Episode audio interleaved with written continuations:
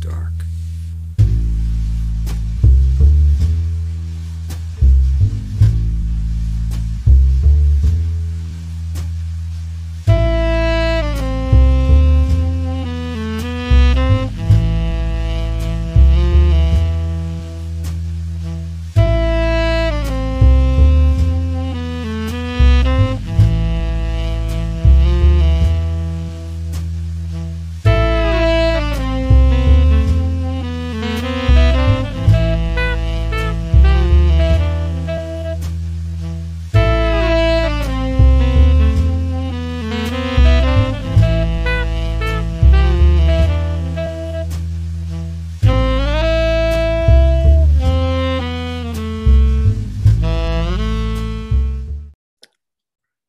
Welcome to the Dark Peaks podcast, dirtiest place this side of the Roadhouse, and the only podcast in the entirety of the internet to talk about Twin Peaks, to hear about Twin Peaks, to anything about Twin Peaks. I'm, of course, Demon Peaks Sean. This is Goth Peaks Adam. Say hello, Adam. What's happening, guys? What's happening, guys? We're going to have Wholesome Peaks Coral on this week. There was some miscommunication, some stress, etc. I think she double booked with a race hate rally she has. She's big into the anti-Semite circles, as we all know. She's a Holocaust denier. Very committed. Yeah, she loves it. She just can't get enough of it. Iron crosses all the way. Today's show, we're going to talk about Twin Peaks, Season 1, Episode 3, Rest in Pain, which sounds like that's a bad name for an episode. There's a little corny, right? Before we start, I want to give a shout out to people who did our opening song, Lula is in Trouble. Song is Midnight Coffee. If you're on YouTube, our logos and artwork are done by Corvid Days. Find them on Etsy. They do amazing work. The show opening was done by Goth himself. Good job. Thank you.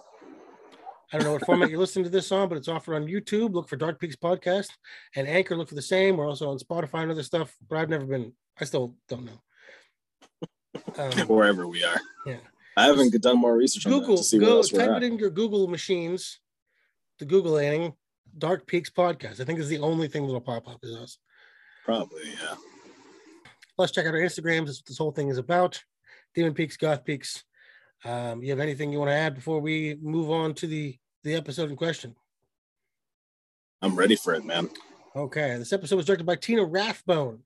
Done nothing really save a movie called Zelly and Me, which had David Lynch and Isabella Rossellini with, which I've never seen or heard of. I never heard of that at all. Yeah, I don't know. I'm not going to, probably not going to see that. The whole movie. For the record, me and Goth are both sick. I had COVID. I might have COVID. He probably has COVID. We got it from having cyber sex with each other. I believe it's transmitted that way.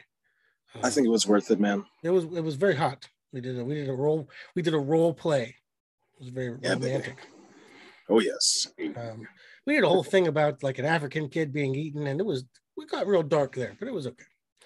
Dark Peaks, yeah. What do you think that? Yeah, written by Harley Payton, who for me is most noted as doing Less Than Zero, the writing on that, and writing on Channel Zero, which is a show I liked 2 of the 4 seasons of, and the new Chucky, which I will not watch. I don't know the first 2. I've only heard of the 3rd. Less Than Zero was a book by Bret Easton Ellis, made into a movie. It's about Patrick Bateman's brother. Okay. It's not really just a... Yeah, it's in the same... Patrick's in it, I think, for like one scene he has lunch with his brother at dinner.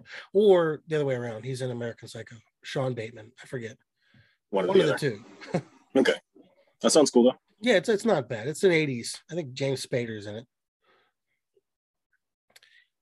This is why I go by season. Some people think this is episode 4 or episode 3, but it's season 1, episode 3. That's I consider a pilot, and not necessarily part of season 1. Also, this episode is called episode 3, Rest in Pain. It's not called episode 4. It's called episode 3, Rest in Pain. The wiki is more confusing as it goes forward in continuity. So it literally says episode 3 is the name of the episode. What episode is it to them? It's 4th. And then if you hit like season 20, it just runs through. So season 2, episode 13 is episode 20. It's confusing. Very fast. I tried to look this stuff up. Yeah. Because Coral wanted to be on for episode 2. She's at episode 3. So I was going to put her on this one. That was a misunderstanding, right? This is a community problem. We're all not on the same page. What do you say? Would you call this episode 3? I prefer to call it episode 4. But the name of the episode is episode 3. Yeah, okay.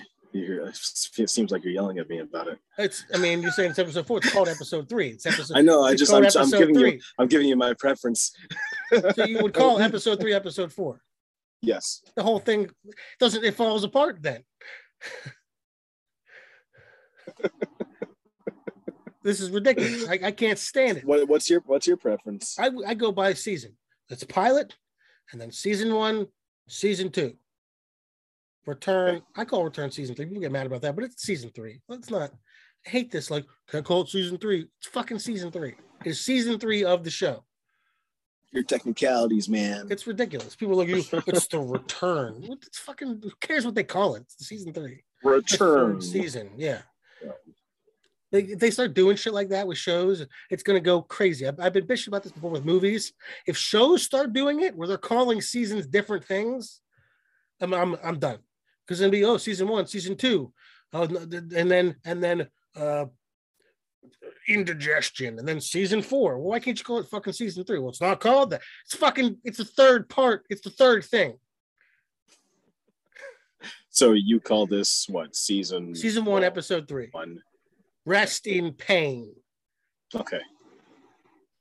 Now, for the sake of not making you angry, I'm gonna. It's ridiculous. Say season 1, episode 3. I just don't know why it's after the first appearance of the Red Room. What were you expecting? Were you expecting more like that coming into this? We ended on Dale Cooper saying he knows. I was thinking it was going to be a lot. I thought that's where the show would take a big turn. It was transitioning into something more wacky. Yeah, I thought I was going to transition to that, but no, it's just kind of that little bit, and not for a very long time. And it's really not even really brought up in this episode. To a frustrating degree, man. Like a big spectacle to bring attention to itself, and it kind of went away. He literally says, I know who the killer is, and they open up on like a cold opening, which we'll talk about in a second, but like, okay. Because we literally have Audrey waiting around in horniness for Cooper, and no mention of this big revelation that we ended on, like right into her just stewing her own juices, looking for Colonel Cooper. I love when he's like, it's actually Agent Special Agent. Like, fuck you, dude. You landed on a little thick there. He invites her to breakfast, which obviously he would rather have her for breakfast. He gets her writing sample, which she then explains about One-Eyed Jacks. And I bitched about the note. If she's just going to explain it to him, what was the point of the note? Hey, Jack with one eye. Oh, well, what's this about? It's obviously handwriting. It's a place called One-Eyed Jacks. You got me. It's little girl crap. It's high school crap. Can you hear me? I can't hear you. Yeah, I can hear you now. Can't hear you. I can't hear you. You there? Yeah. Can you hear me? Yeah. Yeah, I'm here. What's up with your audio? You're cutting in and out. Cutting in and out.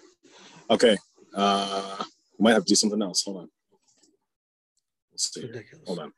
We're recording. I'm not going to stop recording. I think we're going to watch this whole thing. Have me embarrass myself. Fuck up the whole goddamn program with your fucking nonsense.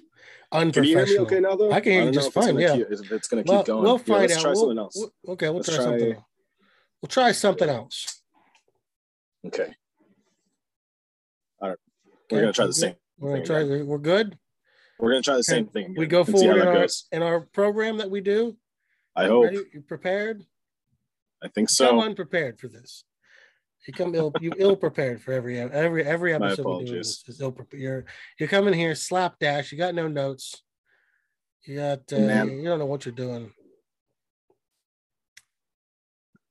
Can we move forward? Can I keep going with this? I think so. Okay. I think you should be okay. We learn about One-Eyed Jacks. We learn about the perfume counter, Ron at work there. And this is where we get some heavy emphasis that maybe Ben Horn is the murderer. It clearly lays it on thick. Audrey certainly thinks so. And then we get some resolution because Harry and Lucy show up and they're all, in a tizzy hey, man, who killed Laura? You know. He's like, nah, I don't know. Like, how long were they waiting? It had to be, Harry was probably sweating bullets. You know what I mean? And after he fucking says, I don't know, he's just like, damn. Well, then they listen to his goddamn, like, the frustration I would feel at Cooper's level of bullshit. Like, the audacity I would feel if I was Harry. I come in, this motherfucker's eating breakfast. And I'm like, you know who killed me? He's like, nah, I don't know, but you want to hear about my dream? I'm like, no, I don't want to fucking hear about your goddamn dream. What do you hear about how he wants to have the ham collide with the maple syrup? And he's like, my dream is a code. Dude, I don't fucking need to hear this. Like, it is 6:30 in the morning. Harry's not showing that urgency, though. No, he's like, I didn't haul my, because he's high as a kite. Yep. He's such a bad cop. He's taking it in stride, man. And we get confirmation Harry's a bad cop in this episode later. We'll talk about that. Okay. I think I know what you're talking about. Yeah. And then we talk about, they're going to make a sketch of Bob. Okay. Now I have a problem with this. Cooper directly says, my dream is a code. And then he says, Mike and Bobby. But then he dismisses that could be about Mike and Bobby. Mm-hmm. Like, okay, what tries to dismiss it so quickly? I thought it was a code. Mm-hmm. If the code's telling you Mike and Bobby. Yeah, you seem really sure. He's like, you already cracked it. Nah, it's not Mike and Bobby. Based on what information do you have that we don't have? He doesn't know that for sure. He doesn't have any fucking idea. I just think of myself in Harry's position and I'm like, oh, he's talking about a midget dancing. Why am I here? Do you remember your dreams? Do you like how many dreams you remember? Like frequently? Not as much as I would like to remember, but I think that's dude. It's actually been like maybe a good year or two since I can remember any of my dreams very vividly. At least high as a kite. Yeah. It affects that. No, it affects how you dream. It kind of stops you from remembering your dreams or REM sleep. Yeah, it interferes with that. I used to have night terrors as a kid, like real bad. I wake up screaming and stuff like that. And I still remember the first one I had was so I was at this house and cannibals were eating the Power Rangers' brains. I was like 4 or 5. So I really loved Power Rangers. I remember waking up screaming and I've always remembered that dream really vividly because it was the first night terror I had. How old were you when you got that? I was like 4 or 5. And I had them until I was in my 20s.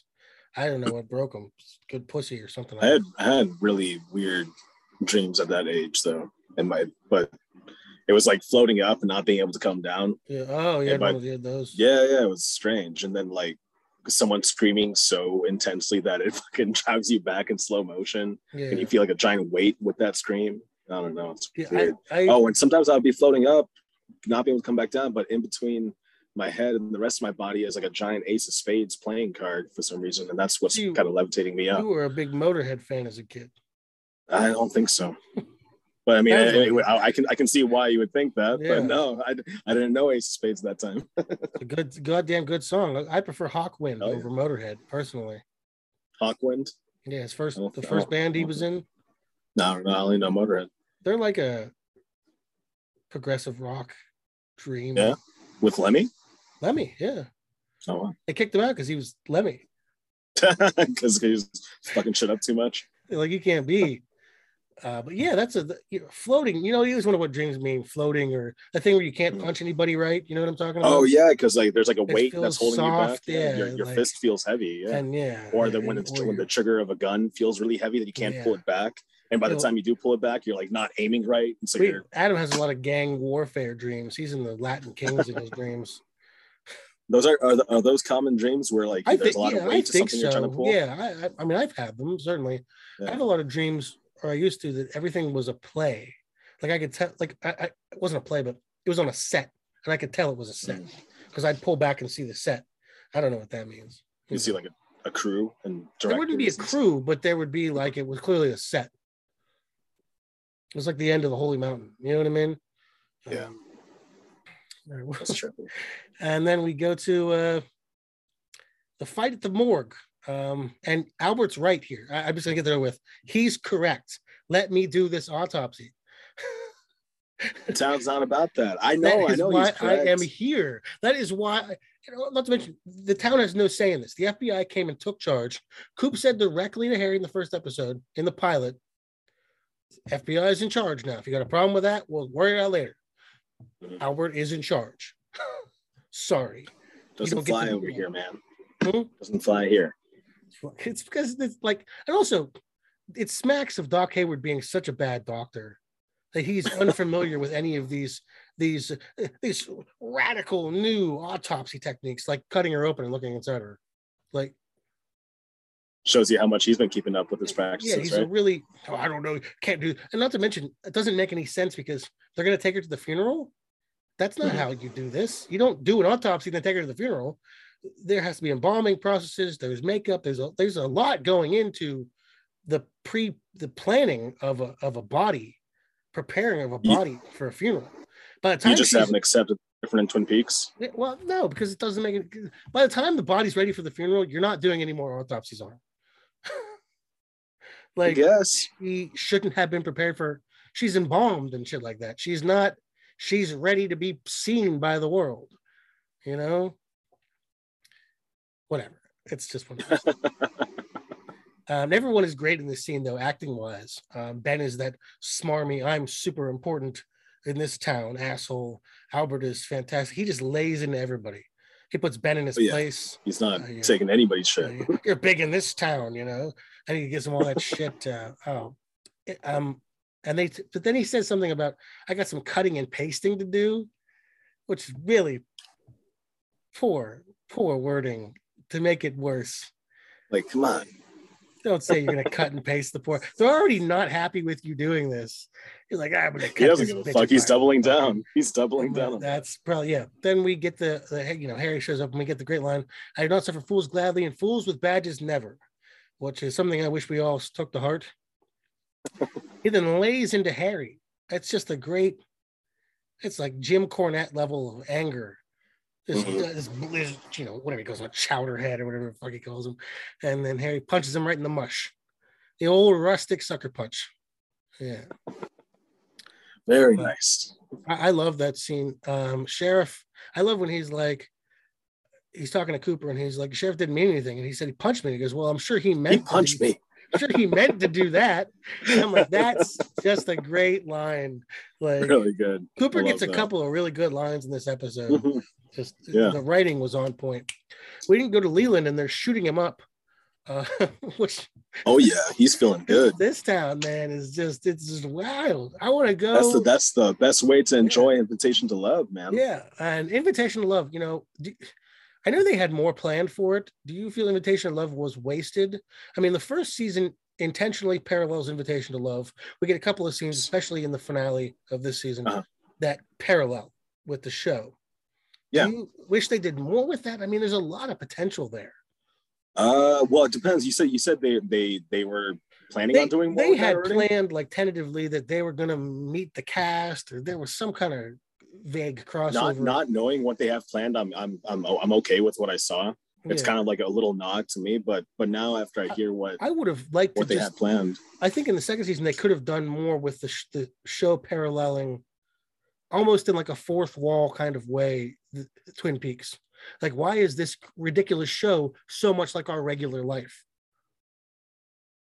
You know? Yeah, have someone make a whole frustrated monologue out of that. Or something about it, just like... It's like a bad episode of Invitation to Love. Like, this show's supposed to be a ridiculous drama, but all the stuff that's happening in this show is like stuff happening in our life.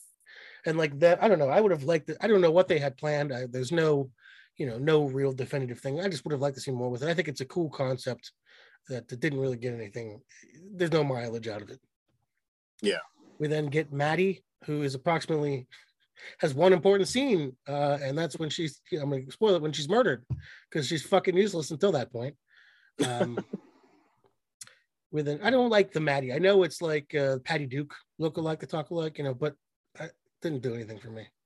Yeah, she's not really very useful. I mean, it didn't do anything for me, but it didn't take anything away from me either. No, she certainly isn't a hindrance to the show, but I think they just wanted Cheryl Lee to do something. Yeah, do something a little bit more. Keep her on set so when she needs to play Laura as a dead body. Yeah, like she's not, and she's not a good actress, so it didn't really matter. I mean, what do you think about her acting in Fire Walk with Me, though? I think it's terrible. I think she's a terrible actress. I think she can do Freaked Out really well. She can do In Pain really well, but anything else is just not really. As far as like a normal conversation, yeah, and all she can't. Like all of her conversations seem so hectic. She can have like I'm suffering quite terribly. She can react like horrified, but as far as like you couldn't put her in regular scenes. Yeah. I don't know. I also haven't seen her in much else, you know. So. I've seen her a couple of things, and she's not particularly good at it. I mean, you said like some vampire movie, right? Vampire. It's called Vampires. Yeah. Oh yeah. With James or James Woods. I think she has sex with James Woods or somebody. One of the Baldwins. She has sex with one of them. Yeah, that's horrible. No one wants to have sex with James Woods. That's like we were all over that already. To the double R, we have Hank's lawyer. In his ugly, ugly brown suit. And Norma's facial expressions here are great. She is taking no shit from this asshole. She's just like... He is an asshole. Yeah. And he's checking her out. Do you see the part where he's like looking her over? And you're a good looking woman, Norma. Fucking scumbag, dude. Door. I'm like, you're getting my husband out of prison after he murdered somebody and you're going to fucking... Like, I'll just have him kill you next. Like, what are you talking about? God. Yeah, and she's like, he was a scumbag. And she's like, I own the double R. You know, and I'm like, damn, normally, hell yeah, get it. What did she say? I told them I have a homicidally jealous husband. Who's trying to become a productive member of society. Let's talk about Hank for a second. Okay, so Hank hit a guy with his car. They said it was a homeless guy, transient. But I don't buy that story. What do you think it was? Hank is a known thug. He's a known for thuggery quite thoroughly. So he definitely killed someone intentionally. I mean, we know that he's the one who set up Andrew Packard. We'll find that out. We know that he's done shady stuff for Ben. We know a bunch of stuff. Like, there's no way he hit a guy by accident and they put him in for manslaughter. Doesn't really make a lot of sense to me. So he definitely killed that guy. That's all I'm saying. What do you think it is? You think there was a whole story with that? I think there's... I think that transient guy was probably like a drug dealer? I think he was probably something to do with Ben. That seems like the most likely situation. But we never really get anything on that. I would love to have seen just a little bit more. Because we get a lot of Hank. Yeah. He's not a passive character. We get a lot of Hank. Time with Hank. And not a lot of Hank doing a lot of important stuff. We then move on to Hank... Coop and Harry, they go to Leo. Harry says what I said. Leo's the kind of guy you keep on a list. I'd be talking to Leo first day. Leo, what are you doing? Did you kill that girl? And down his house 20 minutes after Laura was dead. Straight up, yeah. Did you kill her? I gotta ask you first. You know, you round up the guys you know. And he's wearing this overalls with one button done. Oh God, that's his classic fucking. And he's chopping wood. Just fucking like, chopping. I love Coop here because he goes from like whimsical ferryman, you know, looking at the clouds to he's straight up on Leo's ass, like in 2 seconds. Yeah. He's like, oh, you're Leo Johnson, huh? And he's like, you looked me up. And he's like, I did look you up, motherfucker. Huh? I know it's your shit. And Leo cracks instantly under any pressure Coop puts him under. He's like, well, I don't know. And this makes me think of how bad the cops are in Twin Peaks. He's used to dealing with idiots. Yep. He's never impressed. Yeah, he's just dealing with Harry, who's like, oh, shucks, Leo, you didn't give him kids cocaine, did you? And he's like, no, I didn't. He's like, okay. Like, of course I believe you, Leo. Yeah, as soon as Leo is pressured by Coop in the slightest, he instantly cracks. He's like, well, if you ask my wife, then maybe she'll tell you. You know what I mean? Like, Coop has him fucking spotted from second one. And that just makes me see how bad of a cop everyone else is. Harry is not a good cop.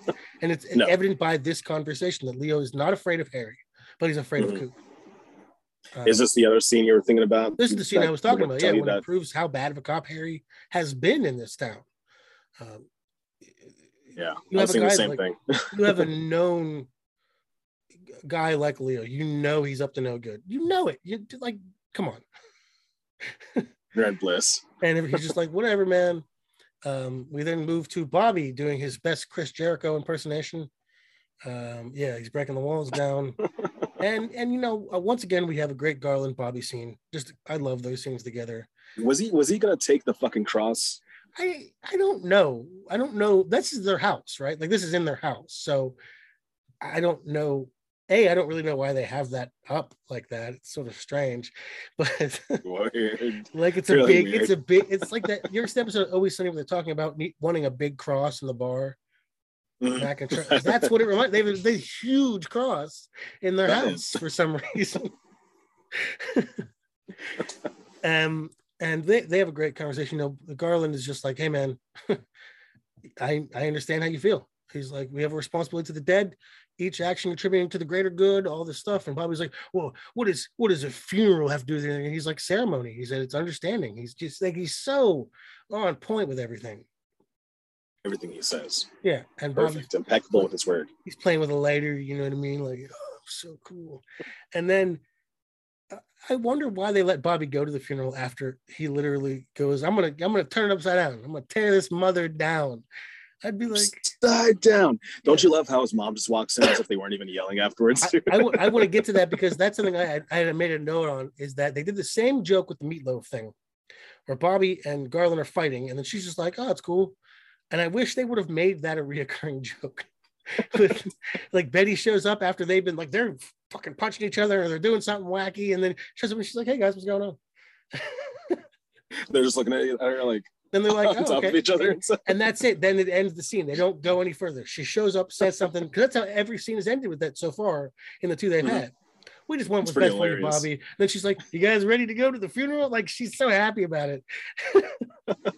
Yeah, big old smile on her face. I would have loved if they kept this spy versus spy joke kind of have running, where something they keep getting into fights and then she's just like, hey, dinner's ready, and they're like, cut scene, and then they never mention it again. That would have been a really good recurring joke. Garland punches Bobby and Bobby falls down a flight of stairs, and then she's like, hey guys, soup's on, and then like, that's it. That would be hilarious. Let's do a slapstick real quick. We go to the police station where we learn Hawk is a tracker. Big shocker there. Indian guy. Tracker? No. And Coop is genuinely shocked. He's like, he's a tracker.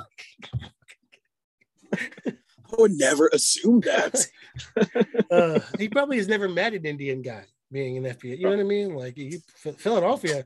I lived in Philadelphia. Let me tell you, there ain't a lot of like Native American people there. We get to Albert again. What's in the contents of Laura's body? Well, it's mostly cocaine. We find out. And twine, two different kinds of twine.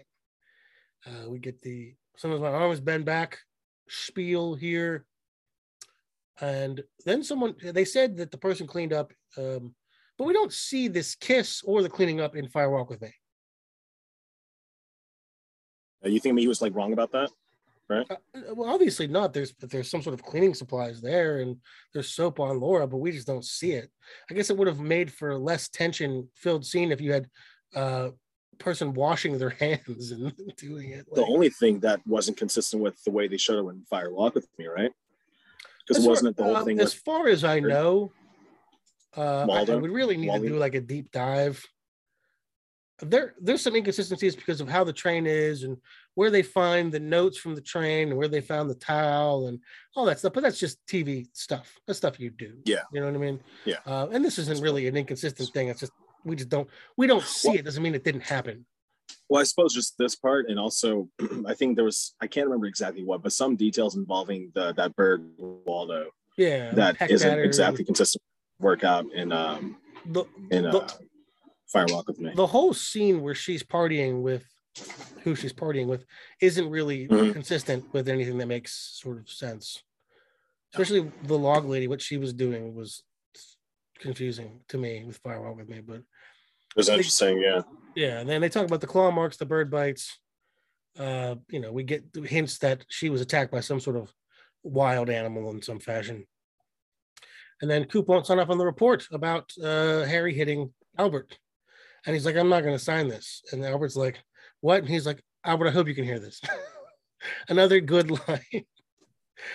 And we find out why Coop drags on this case. He likes Twin Peaks. He wants to live there.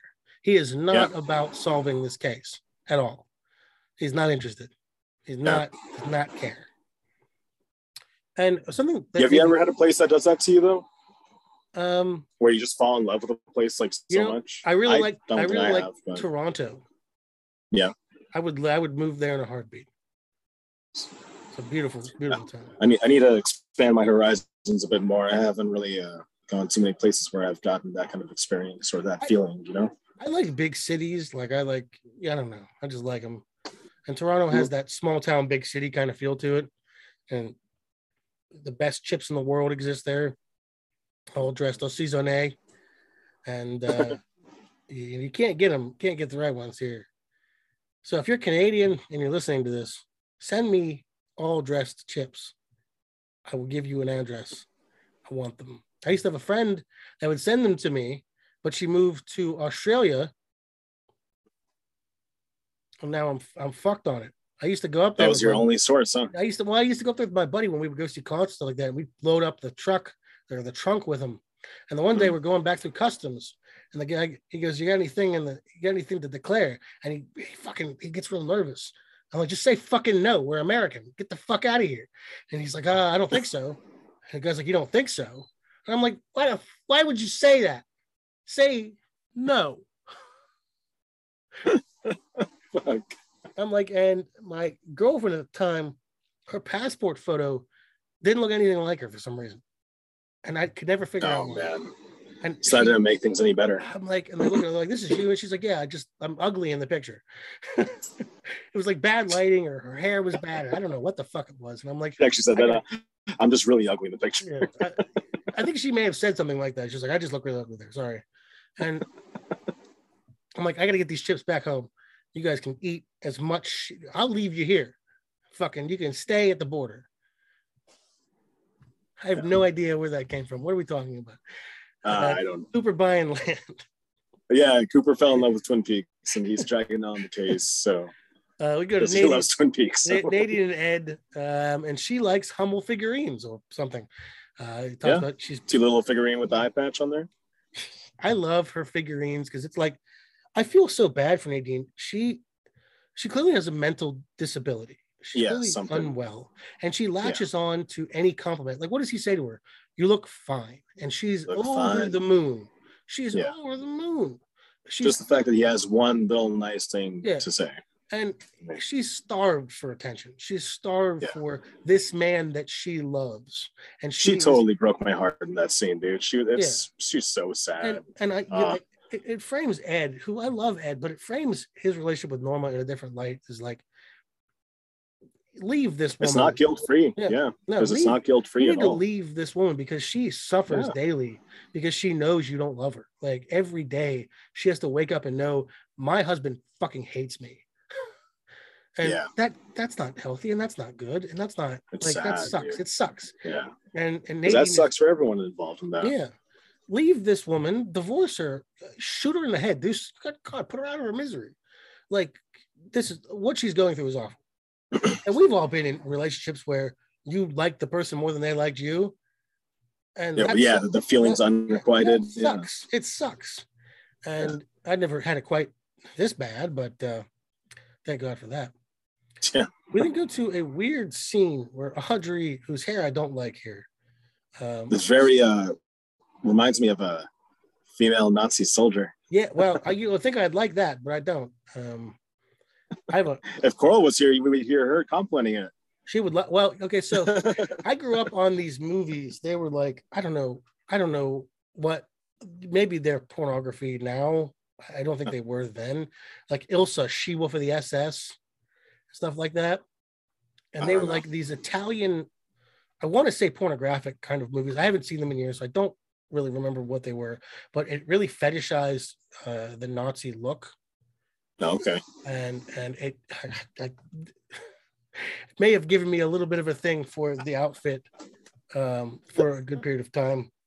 There's also a Super Sentai villain in Unofficial Sentai Akibara Ranger called Malashira, who dresses also like a Nazi. She's quite attractive.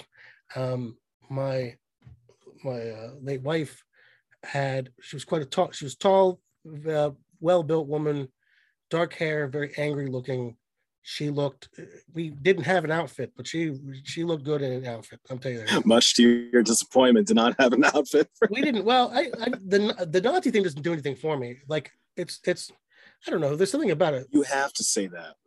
I have to say that. Yeah. Well, it's certainly not the Nazi part of it that does it for me. The outfit is. No, I'm kidding. You know, that looks great.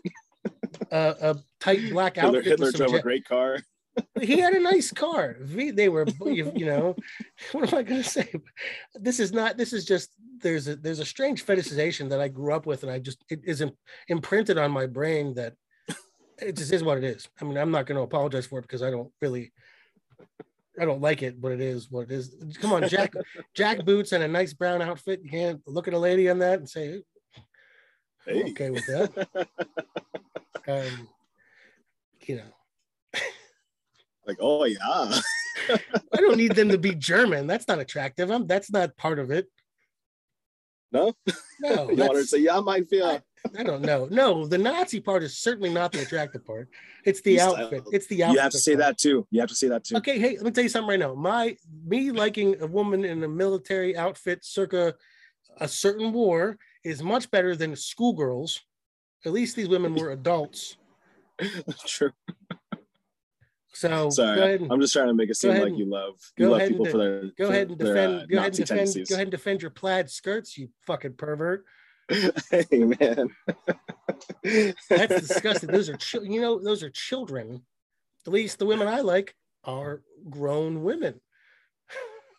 Good for you, grown Nazi women. They don't have to be Nazi. It's just the outfit. The Italians have the same. I'm just gonna keep saying it. The Italians had the same outfit. So like, it's mostly a fascist look than it is. I gotcha. This is why so many industrial bands get in trouble for that look too, because they. There's a certain like Scandinavian industrial stuff. It does lean heavily into stuff that the Nazis took. Not necessarily. We've all heard metal bands being like super racist and. But I think most of them are not. They just, there's a lot of stuff the Nazis took from different cultures and were like, this is really cool. Mm-hmm. Let's take, the swastika itself is Indian. I mean, you know what I mean? Yeah. Like, yeah, that's true. So it actually had just, like a symbol of peace, wasn't it? Yeah, it was a straight. Got hijacked by the Nazis. Up, yeah. They love taking other people. They're like the Catholic Church. They love taking other people's stuff and be like, this is really neat. You guys should check this out. We're doing something different with it. And that's what they did. I mean... I found that whole thing out about the swastika, like it was kind of recent. Because do you know the band Prayers? I'm familiar, yeah. Yeah, it's like they classify as a cello goth. Yeah, no, the music's really cool though. It's a black shirt, but it's only got the one button at the top. Hmm? Like Chulo, oh, yeah. The one, yeah. But it's a black shirt instead of like. I got you. But it's a Sisters of Mercy, tax, right? Yeah. Sisters of Mercy, that's only one button at the top. That's great. There's Chulo Goth right there, man. He's got the headband, but it's the Bajas logos all over. Oh god. Hilarious. But that dude, he has the straight up swastika. I still think it's probably not smart to you know, it's probably edgy to do that too for him, and I can't. He's all about the. I'm not even gonna say anything about it because I don't know anything about the stuff. So I don't know. But I know what his intentions are with that.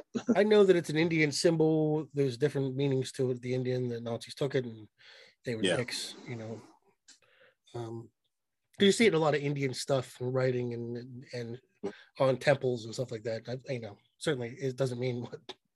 Yeah, those assholes took it. Okay, so why this scene is weird is because she's spying on Dr. Jacoby and Johnny. Why? Yeah.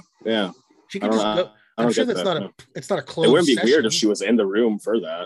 Yeah. Like she knows both of them. It's her brother, and Dr. Jacoby's not doing anything inappropriate. What does that say about her? Do you think? It's her being paranoid that? I think it's a distance from her family. She feels like she can't be close to even them in that situation. Mm-hmm. What I think it's true. What you think her brother? I don't know. He's clearly got problems. She might want to bond. She never bonded with him, obviously, and that's why she appreciated Laura, who did bond with him. She had the ability to do that. Yeah, where Audrey didn't. Yeah, by whatever, you know. Obviously, she doesn't have a great home life, so that's I'm sure Johnny's the least of her concern at some point. You know what I mean? We've all been there. Like, I just don't have time to fucking worry about this person. Of course. Yeah. And we go to the funeral, and everybody just looks so thrilled. I want to point this out. Maddie is at the funeral, and no one seems fazed by how she looks exactly like Laura. Like, it's not even mentioned. Or Bob, even Coop isn't like, whoa, shit, that looks like the girl is dead. He doesn't know her. And James meets her later, and it's like, oh, you look so much like Laura. And I'm like, she's at the fucking funeral. Yeah, you would think this episode would be full of like, oh, she looks just like Laura. Oh, like, yeah, like Laura. Everybody's there, and like nobody reacts to this girl who looks like Laura. Yeah, exactly. Yeah, it's kind of an oversight by everybody else. Just a weird, not bringing it up, right? And they bring it up later with people like, you didn't notice her? She looked like the dead girl. There's one in the casket, one sitting right there. Yeah, I'm like reaching for it, but that's like kind of touches on what Bobby said. Oh, never mind. Fuck it. Here's me trying to find like. I want to hear what you have to say. This is, you know, you get so nervous about things that you're saying. You think you're going to sound stupid. And let me tell you, you sound stupid no matter what you say. Oh no, thank you. Well, anyway, since you're so encouraging, I'm trying to remember exactly what Bobby said about how, you know, Laura, you know, they all saw her. They all could have helped her. They ignored her. You know, it was ignorant bliss. So, you know, I mean, that's just kind of touches on. I kind of like that. Like, right? They're so oblivious to Laura's pain that they don't even notice who looks like Laura sitting right there. Yeah, maybe it's a reach, like I said, but it kind of touches on that. I actually kind of like that interpretation. I didn't think about that. That's because he literally says it right after they show Maddie. Yeah, yeah, and I think that's you weren't so stupid on that one, I guess. Yeah, thank you. If you ever want, this is not a formal discussion about the nature of Twin Peaks. I'm just guessing with the things that I say. Oh yeah. If you ever just bump in and say, hey, I think that a shoe means, you know, whatever it is, the fuck you think shoe means. Leland gets to play on the coffin. He's having a good time. And Sarah, don't ruin, you know what I mean? Like, you're like, don't ruin this. So mad about don't everything. You love the fucking, like how it looks when Leland jumps in the coffin? Oh, like just the frame and everything. Just like, oh, it's I love the framing of this. It's, and it just shows how Sarah feels about Leland.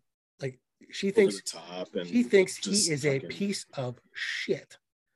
Yeah, that he ruins for sure everything, and he does. I mean, he's a kitty diddler, but you know that later. Yeah. Moving on to the double R, Shelley, you know, described as Laura's friend, making fun of her dad on the coffin. Yeah, and that's a little bit of a mean scene. A little mean, yeah. But it's very much. I could see Shelley. Working with servers a lot, man, you get a joke when you can. Yeah, that's exactly. You're just trying to make your customers laugh and make light out of those situations, right? And what are you going to say? That's pretty funny. I mean, I think and Shelley doesn't have the best life either, man. I mean, I'm sure she's constantly trying to make jokes of her. Like, you got to find something. Yeah, guy's going to beat him with a bar of soap. I can make joke about, you know, about this. I mean, I would say, I mean, the fact that she, you know, suffers through that shit every day. You know, doesn't really socially hang out with that many people either. It's just like she sees either getting beaten by Leo or you know, fucking Bobby, and her and Bobby don't have that much of a relationship besides very surface. They're pretty fucking cute sometimes. Yeah, it's very cute, but they get cute later. Like at this point, it's kind of just like, we're gonna get this going on the side. Yeah, you know what I mean? Yeah. Like they become very, very cute, and then they fuck that up, but that's another. We then, you know, I've never had huckleberry pie. Neither have I. I've never had a huckleberry. Have you? I have not. I don't even really know what the fuck huckleberry is. I imagine it's maybe I have in some sort of mixed berry, whatever. But I've never particularly eaten huckleberry. I thought they were on a fish. Because fish have fins and huckleberry fin. That's the worst fucking thing I've ever heard in my entire life. I think I'm feeling my gummy bear. That's fucking... this man took an edible. He is high for the police. Oh, wait. I already said the gummy bear. Never mind. Because they're, you know, they're sitting down. They're having huckleberry pie. Norma gives Ed a death glance. And then Coop's like, how long you been in love with Norma? Dude, everybody fucking knows about you two fucking shut the fuck up, act like it's a, oh my God, how could you know?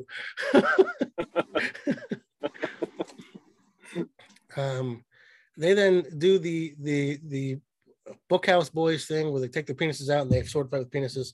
That's how the Bookhouse Boys do it. And I'm upset that Coop is totally fine with all of this, especially for the fact that they caught Bernard Renault running drugs. Oh yeah.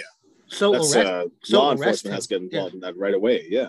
Not the Bookhouse Boys. So arrest him. Like, this could be a legitimate arrest. Mm-hmm. Why is he tied up with James lording over him? Well, you got two cops, right? Yeah. As like, Bookhouse Boys. So I just don't understand. They're gonna allow it. I'm surprised Cooper would allow this, because he's sort of yet another reason why Harry's a bad cop. Yeah, this is really shitty copy. There you go. So this episode's full of those reasons. Yeah, you literally caught a guy at the border with drugs, and you send your biker gang boys out to get him? No, arrest him like a police officer and put him in jail. Mm-hmm. He doesn't have those cop skills, man. What, the arresting guy? And not that he even really needs any refined cop skills to know that you got to arrest someone. Oh, we caught this guy with drugs. He's going to jail. Like, I don't know how much more I could, like, this is like the most cut. He's got an ounce of cocaine. Oh, okay. You're under arrest. Mm-hmm. I mean, the Bookhouse Boys are essentially vigilantes. Yeah. Which is not, that's why I'm surprised Coop is like, this is fine. James, who may be a murderer still. We didn't. Oh yeah. Yeah. He's not clear. You can say Coop counted him out, but there's no evidence to that. He was the last person to see Laura alive. He could have fucking killed her. And you're going to let him in on this?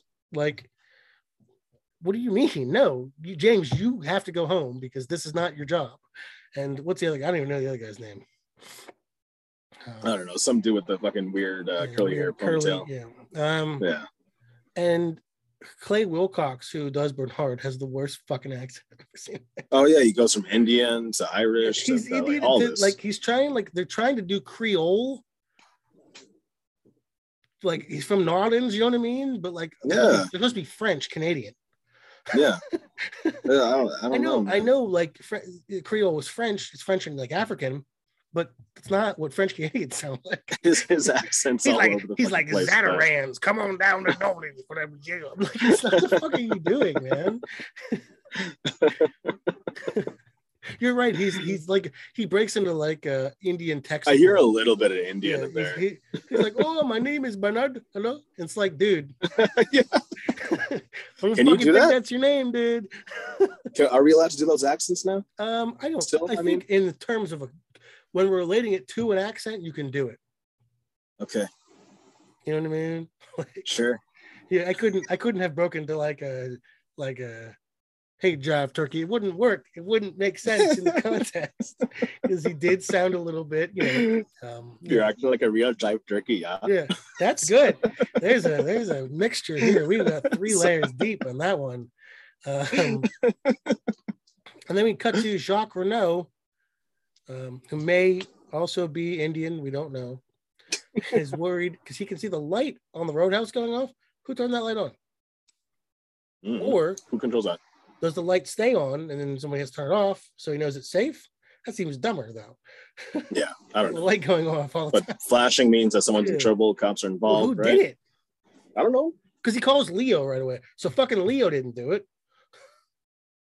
I have no idea. And Leo's cleaning his shoes. His obsession with his shoes never ends. Wait, I know who did the light.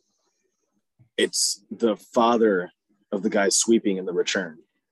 The father of the guy, or the other Renault brother. There's a third and fourth one. It's not Jean Renault. There's the guy that Jacques plays again. That's whatever Renault. Is it Jad? Jean-Michel. Jean-Michel. Yeah. Jean-Michel. And then there's Jean Renault, who's not here, so it wasn't him. And he didn't seem like all that. He wouldn't have been involved with this petty nonsense, anyways. He was a big time hustler. You know what I mean? Oh yeah. He was out in the bayou getting them things done. He wasn't, you know, in Canada or anything. Leo, he heads out. He leaves Shelly. So Shelly is just, she's beautiful. She's distracted in certain scenes. And then she plays a little gun and she hides it. Bitch, keep that gun on you. You may need it. You don't know when you'll need that. Yeah. We see the bloody shirt too. We then go to Harry and Josie, and I can't give a shit less about Harry and fucking Josie. What? You can even say that this is another scene where shows kind of how bad of a cop Harry is. Yeah, I know he's fooling around with Josie, and Catherine's listening in. Yeah. What if they were fucking Catherine? She'd have kept listening. She'd have kept listening and mocked his groans of ecstasy. Mm-hmm.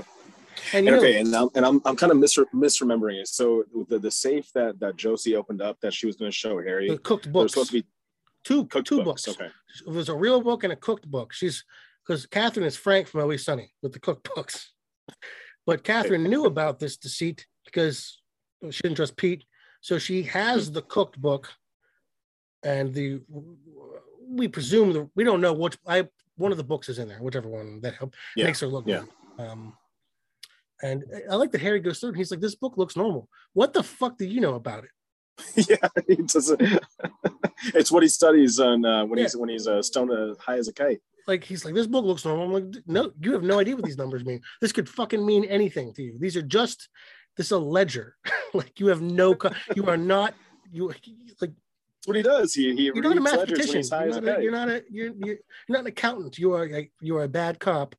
Fooling around with a woman that could be complicit in a murder, and who's being really freaking like weird herself too. Like, you believe me, right? You believe me. Like, maybe you're not lying right now, but like, dude, you're lying about something. Yeah, you're lying, of course, keeping something. If you're with somebody, and let me tell you this right now, if you don't know this, if you're with someone and they keep asking you if you believe them, they are fucking lying about something. Probably lying about something. Yeah, it's like a very safe assumption. I'm one of those people that constantly asks if you're mad at me. Like, are you mad at me? Because I worry because I'm such an asshole that I worry that I did something to make you mad at me. Like, this is a genuine, like, I'm thinking that I fucked up. And I've had plenty of girls be like, if you keep fucking asking me, I'm going to get mad. And I'm like, okay, I need to know my boundaries because I'm insecure about it. So if I kept asking, do you trust me? Obviously I'm fucking lying about something. Like, I'm insecure about it. She's a liar. And we know she's a liar. And I think this relationship makes Harry, every case he works on that involves her, suspect. Yeah, absolutely it does. Did he work on the Andrew Packard case? Probably. He's only up there. One of the now we got to look at that. Now we don't know that this wasn't everything. Yeah. You know, when they find a cop, like his line of testimony, that brings all of the cases into question that they did. Mm-hmm. And how does that'd be perfect? Like, you're not doing a very good job here, buddy. You cannot, I mean, not that Josie's everything's compromised. Yeah, everything's compromised. This whole thing's compromised, and they would have called the FBI for that. Yeah, like, Cooper should have done something about this right away, dude. You can't be. We've gotten a call like, I'm with them right now. Oh boy, internal who? Ooh, shit! And Catherine would have listened in if they were fooling around. And I know Pete would have. Pete would have enjoyed that. Oh yeah. Yeah, he doesn't get a lot of action, Pete. So pervert. I'm just saying. And Catherine comes off as she's very cavalier. She's very intelligent here. Yeah, she comes off as the smartest person in the room, which with these four isn't saying a lot. No, that's a good point. Yeah, but then we have Coop hanging out in the cemetery and finds Dr. Jacoby wearing a cape. Yeah. Looks so fucking stupid. He looks so fucking ridiculous. Yeah, get out of my head. And Jacoby goes into this whole big thing. Dude, you molested your patient. Shut the fuck up. I don't want to hear what long feelings you had about a 17-year-old girl that you had sex with. And you should lose your license for that. Absolutely should. Probably that may have been what happened. That's why he became a fucking shock jock. Most likely. And yeah. You can't eventually keep caught up with them and he has a wife in Hawaii. Yeah, he has a wife. He has a Hawaiian wife. And they don't really get into that at all, but that doesn't really matter. And then Josie and Harry bang, and we get to see Coop and Hawk talking about dreams, and Leland begins his dancing spiel. Somebody dance with me. Yeah, and somebody dance with me. You ever have a release tender song coming on the club and you have no one to dance with? That's Leland. Yeah, when Kiss from a Rose comes on. Kiss from a Rose from Seal? I'm done. Was it Space Jam night? at the club? You know what? That was in Batman. I remember that from Batman. Oh, shit, you're right. Yeah, Batman Forever, you're right. That was... Space Jam was... Space Jam had Seal too, right? I Believe I Could Fly. I think that was R. Kelly, the PP. So R. Kelly did a Batman song too, Gotham City. Really? Yeah, Gotham City, City of Justice. And I'm like, you don't know anything about Gotham City. I don't remember that. Because the lyrics are City of Justice, City of Love. And I'm like, have you seen Gotham City? It is the opposite of those two things. That's why they need a man in a costume to kill people, but beat people up regularly, because it's not a city of love. It is a city of deranged maniacs poisoning the water on a regular basis. I don't know what R. Kelly knows about Batman, but apparently it's very little. Based on the song. Again, I gotta mention that Batman Forever soundtrack. Amazing. Is a hard as fuck soundtrack. Hell yeah. They have it at midnight hour. I'm like, I always think about getting it, dude. Yeah, on vinyl, dude. On vinyl. I always think about getting it. The Batman Forever soundtrack on vinyl, you would be the coolest person in this podcast. Oh yeah. I told you, I said it before. I have the Batman and Robin novelization. Are you? They made a novelization, and I got it, and it was hilarious. I got it, and I remember thinking, this is the lowest point of my life. That you got a novelization of one of the worst Batman movies ever. Yeah, it was a dark time. It was a dark time in my life. I was doing a lot of crack, and it was just real. And I got that, and I look at it, and I'm like, this is where I'm at. This is what my life has become. That's the pair right there. Yeah, it was the symbol of novelization of Batman and Robin, and also a crack pipe. Yeah, it was we just used pens, and you put a little stuff in it, and you get the one rose at the gas station. You know what I'm talking about? Yes, I know what you're talking about. A couple of gas stations they'll sell the one rose, and I'm like, I'll get one. Hey, that's tempting. You can get a lot of mileage out of one rose. I'm telling you. Make it a blue rose and make it appropriate. You don't smoke out of the rose, you smoke out of the pipe. I know, but still, you chuck the rose. I'm trying to bring it back to Twin Peaks. I could paint. Yeah, I guess I'm sure that they sell. That's the one thing there's a market for. They sell these elaborate bongs and pipes and stuff like that. You don't see elaborate crack pipes. No, you can make a big buck there. I think there's an untapped market. Very untapped. You see guys smoking out of I got a 6-foot tall lizard man, I smoke my dope out of, and they do it, or with these dabs now where you have to have an industrial hammer. Oh God, yeah. Fucking, you gotta light up, whole thing. You have a blowtorch, and I bitched about this last week, but I'm just saying, it's fucking stupid. But custom-made crack pipes for all your crack needs. Maybe I have some Twin Peaks themed crack pipes. Get the red and white, and oh yeah, sure, it'll help you with your transcendental meditation. Oh yeah. And that's the end of this episode of not the show, but of Twin Peaks. The end of the episode. Hey, ended on crack. Yeah. So let's talk about this. This wasn't exactly a barn burner of an episode. It was a little still slow. Really enjoyable though. I loved it. It was a good episode. Oh, I had the bait and switch opening though, which on rewatching bugged me about the whole thing. It's really the dreams. He talks to Hawk about dreams, but his dreams being a code are not mentioned again. No. And it's like, dude, your dreams are a code? What's the code? You made a whole board that had Tibet on it, and you're not going to suss out this code? I was waiting for a chalkboard. Do you know what I'm saying? You were hoping they would bring that into it. Yeah. Have the whole crew there with Lucy and everything. No, it's still a good episode. Everybody was on point. The acting was on point. The characters were great here. One of my favorite funeral scenes, in all of television. Yeah. This was a good episode. This was still, we're right in the what the fuck is this show about? Yeah. Era, because this episode didn't give us anything. It didn't give us anything. We didn't get even a hint. You just get more into that Twin Peaks world. That's it. And I think as a world building episode, excellently done. We got so much about all the characters.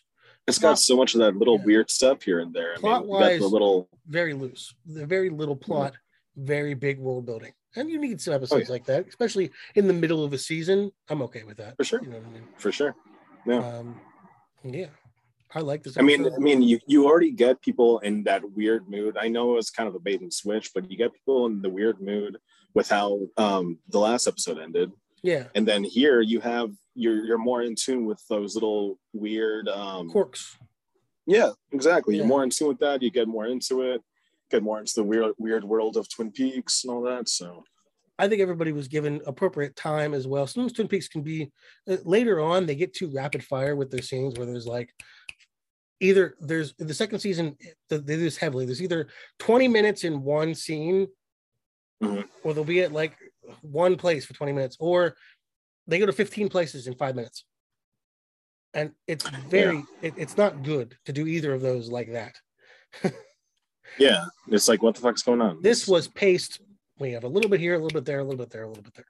And it all built up, to the funeral. And then we had the fallout for the funeral. And it worked. It just worked. There was a crescendo. You know, there's a storytelling pace here that we don't quite, we haven't hit that crappy stride yet. But yeah, it's still on its high stride. I was pretty satisfied with this. I had, upon rewatching, I tried to think about, if this is the first time I watched it, what would I think? I wouldn't know where they were going with this. There's no clear indication of anything after that second episode where you're like, okay, we got a weird dream. What can we do with this? Now it's like, I don't know what I'm supposed to be doing with any of this information. Exactly. Yeah. But you're open to it though. Yeah, you're open to everything. You're on for the ride, and you're in that part where you know, you're in a fucking, what is it? The roller coaster, and you're at the very top and it clicks and you're like, well, I don't know what to expect from this roller coaster. Like, what the fuck's going on? Yeah. Yeah, so let's talk about some other stuff. Unless you have anything more you want to say about this episode.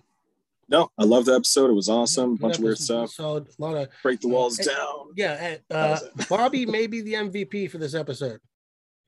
Yeah, his outbursts, several outbursts, his fight with James. You're dead, man. You're dead. And then I love how the audio slowed down at that part too, for no reason. Like it to give because it was already going slow, and then they slowed down. Like, the audio afterwards. And then Snake shows up to help pull Bobby back. Snake, you hear him? You see him now. Yeah, he's Snake from now on. He's just gonna be Snake. They call him it one time in one episode, and they never say it again. And I wish. Dude, I gotta mention with Johnny in this episode. Now because of Peaks in the Hall, one of his memes. And now every time I see Johnny, I'm going to think that it's Perry Farrell. Oh, he put the picture of Johnny and said Jane's Addiction on it. He's been killing it recently. Oh yeah, I love that style. Man. I think that's like his thing now. He found a niche, which you know I hope it helps his erectile dysfunction. Yeah, I don't know if anything will help that man. Not even for hymns. No, we're not sponsored by them yet. Hymns for your dick. Yeah. But he's been doing the album cover stuff for quite a while, and I think did we talk about this where I saw another guy do a very similar one to his, like a big meme page, and I kind of got mad. He did a Jethro Tull one that was really good, and then 2 days later I saw a big meme page that does a lot of movie and music ones. I haven't seen them ever do a Twin Peaks one before. Did a Twin Peaks Jethro Tull one that was eerily similar, not the same, but similar to his. Even used the same font. And I talked to him about it. I was like, I kind of got mad. He's like, I got a little mad too. He's like, it was different, so I couldn't say anything. And they're a huge page, so I really can't do anything about it. And I'm thinking, I know that motherfucker saw yours and got inspired. Yeah, probably. I mean, inspired is different than like doing the same joke. It's not. Well, yeah. I mean, he could have same joke. You could have tagged him and say, like, you know, inspired by whatever. I have actively ripped people off. Like, I've done the same thing, but I tagged them in it, and I'm like, I ripped this person off, and I did it just a different way. Yeah, just today I screenshotted a meme that I'm going to be, you know, using the same. You fucking steal mine. Stuff. You fucking stole. Two people have stolen. Oh, and you work with them both. And I work with them both. Okay, so let me tell you, that orb was going around, and I assumed someone had done Laura and the orb. I assumed, right? But I didn't see it. I checked all the big pages, Meme Hall and Drive. He's usually the guy I go to first. So if I have an idea, and I'm not sure about it because he has every fucking meme in the universe. A couple other people I looked around, I'm like, no one has this. So I took 5 minutes. It's 3 o'clock in the morning. I'm drunk. I'm like, I did a pretty good job on it too. Yeah, it was very good. It was very subtle. I didn't do it too big or anything. I even put a watermark on it so that I could say, I don't usually do that. I saw the watermark. Yeah, I did it just for this one because I'm like, if this is out there already, I want people to know that I didn't rip them off, that this was my intention to put it out there. And you know what I mean? Like, this was, nobody else did this. I did this. So I put it up. A couple days later, this motherfucker right here takes my fucking image, takes someone else's image. I kept the watermark together, puts it together, and you got like 200 more likes on it. And I was like, man, fuck this motherfucker. I already did this. I tagged you and I kept your watermark. Fucking piece of shit. And then 2 weeks later, because I did it last month, at the end of the month, you send me something from fucking Wisteria Lodge, who was on this show. And they had done the same fucking thing. And they put a big watermark on it with their name on it. So I messaged that as motherfuckers. And I said, I sent it to the Karen, I think her name is. I sent it to her. And she goes, she said something like, oh, well, you need to be a lot faster. And then she checked it out the date. And she's like, oh, shit. I'm like, yeah, I did it fucking 3 weeks ago. You need to be a little fucking faster. Goddamn. And that's I gave hilarious. It was totally unintentional. Oh, no, of course. For it. I said, you know, they need to stick to the music. I'll stick to the memes. Fucking, you know what I mean? I was so fucking... But I thought I was clever with the way I did yours. Yeah, the way they did mine. Yeah, they fucking put a bigger watermark on it. That's what they did. No, the way I did yours. Oh, yeah. It was very clever. It was very fucking clever. I thought it was clever. I don't give a shit if it was clever. It's mine. Fuck you. And I've been doing Peep Show. People seem to like the Peep Show. Peep Show. You've never seen Peep Show, you said? No, tell me about it a little bit. It's a show. It's a British comedy about a straight guy, not a straight man. I mean, not a straight and homosexual, but like straight and goofy, you know, like the Odd Couple. He's straight goofy, yeah. Yeah, it's like an odd couple. One guy's real uptight, one guy's loose, kind of whatever. But the show is shot from everybody's perspective. That's why it's called Peep Show. Okay. So they have to wear like cameras here. So every scene is someone's perspective on what's going on.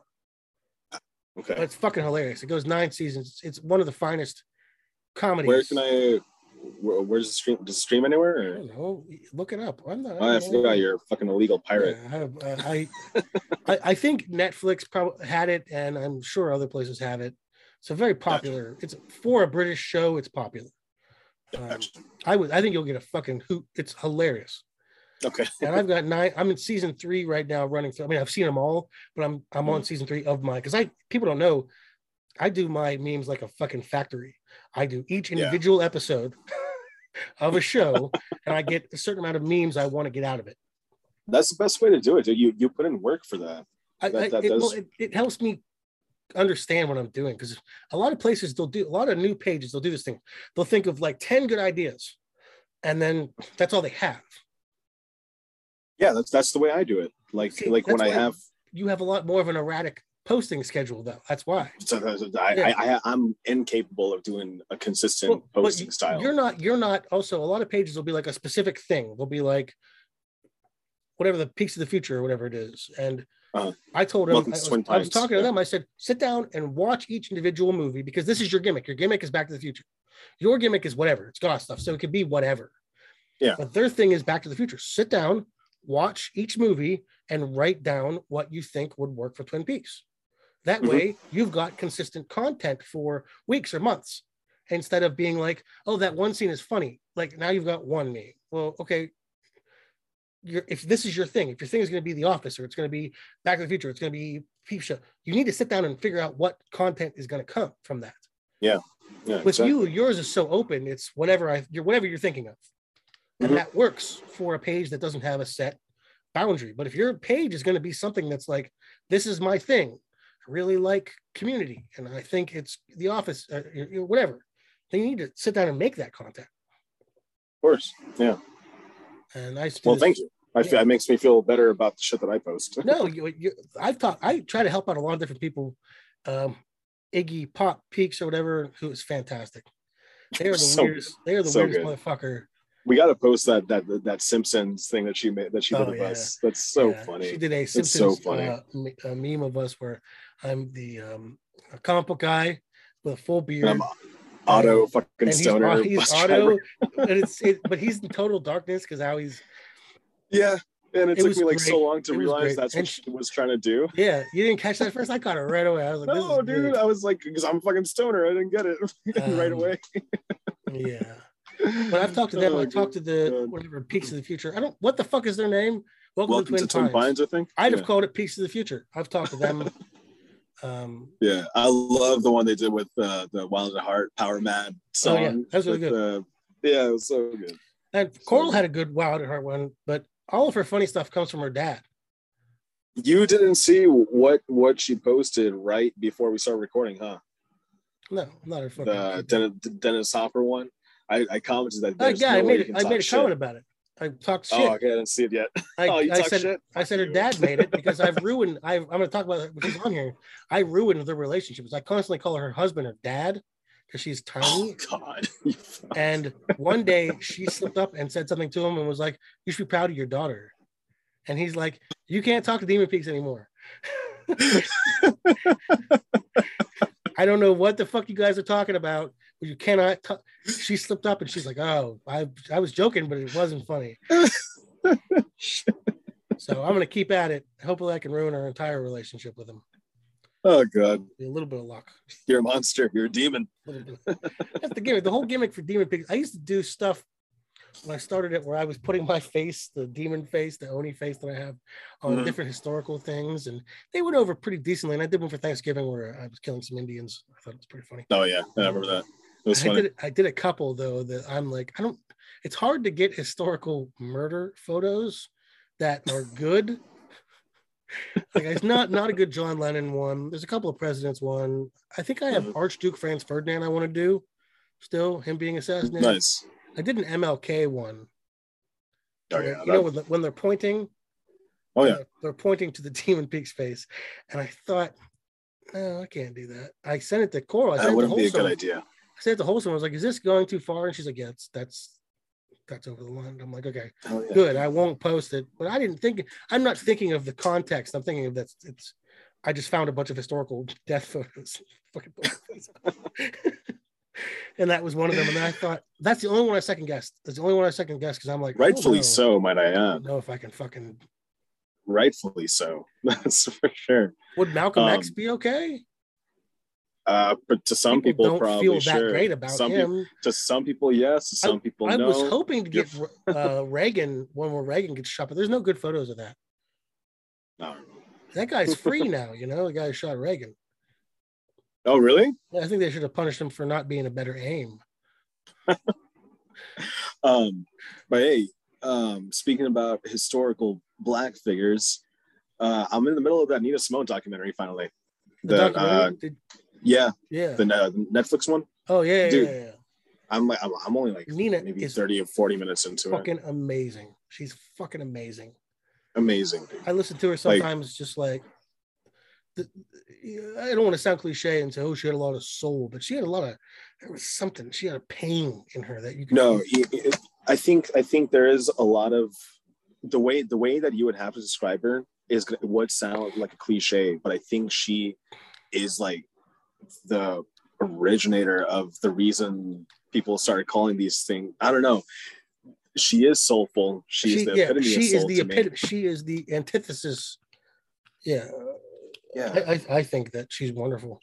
She's such a she takes no bullshit. You know what I mean? I love that. I love seeing interviews with her where she's talking about that. How she said the MLK. She ain't gonna be no peaceful protester. And I'm like, yeah, fuck yeah. I love that. What was it? The story about her fucking taking a shot at one of the guys that owed her money over her records. Oh yeah. Dude, where do you think gangsters came from? They came from Nina Simone. Fuck yeah. She was a fucking... There's a heaviness with her, man. I don't know. There's when she's talking in her interviews, I try because I'm trying to describe it, and I'm never able to clarify it in such a way. There's a weight on her you can see, like how she carries. Yeah, it looks like she's carrying boulders. You know what I'm talking about? but her words feel like boulders as you're listening to them. It feels heavy taking her in, you know. I was listening to just Ain't Got No, I think that's the name of the song. That's just a, or she's talking about how she has nothing. She got nothing but herself. You know what I mean? And it's just, oh yeah. She's we're going to discuss the book Nina Simone's Gum here in a couple of weeks. Yeah, I'm going to start reading that soon. I haven't started. I actually just finished the John Lurie book finally. I'm going to get to that. I'll get to that. I'm going to read a couple other things before that, but we'll discuss that at a later date as well. You're going to like it, dude. Yeah. It's really awesome. I loved it.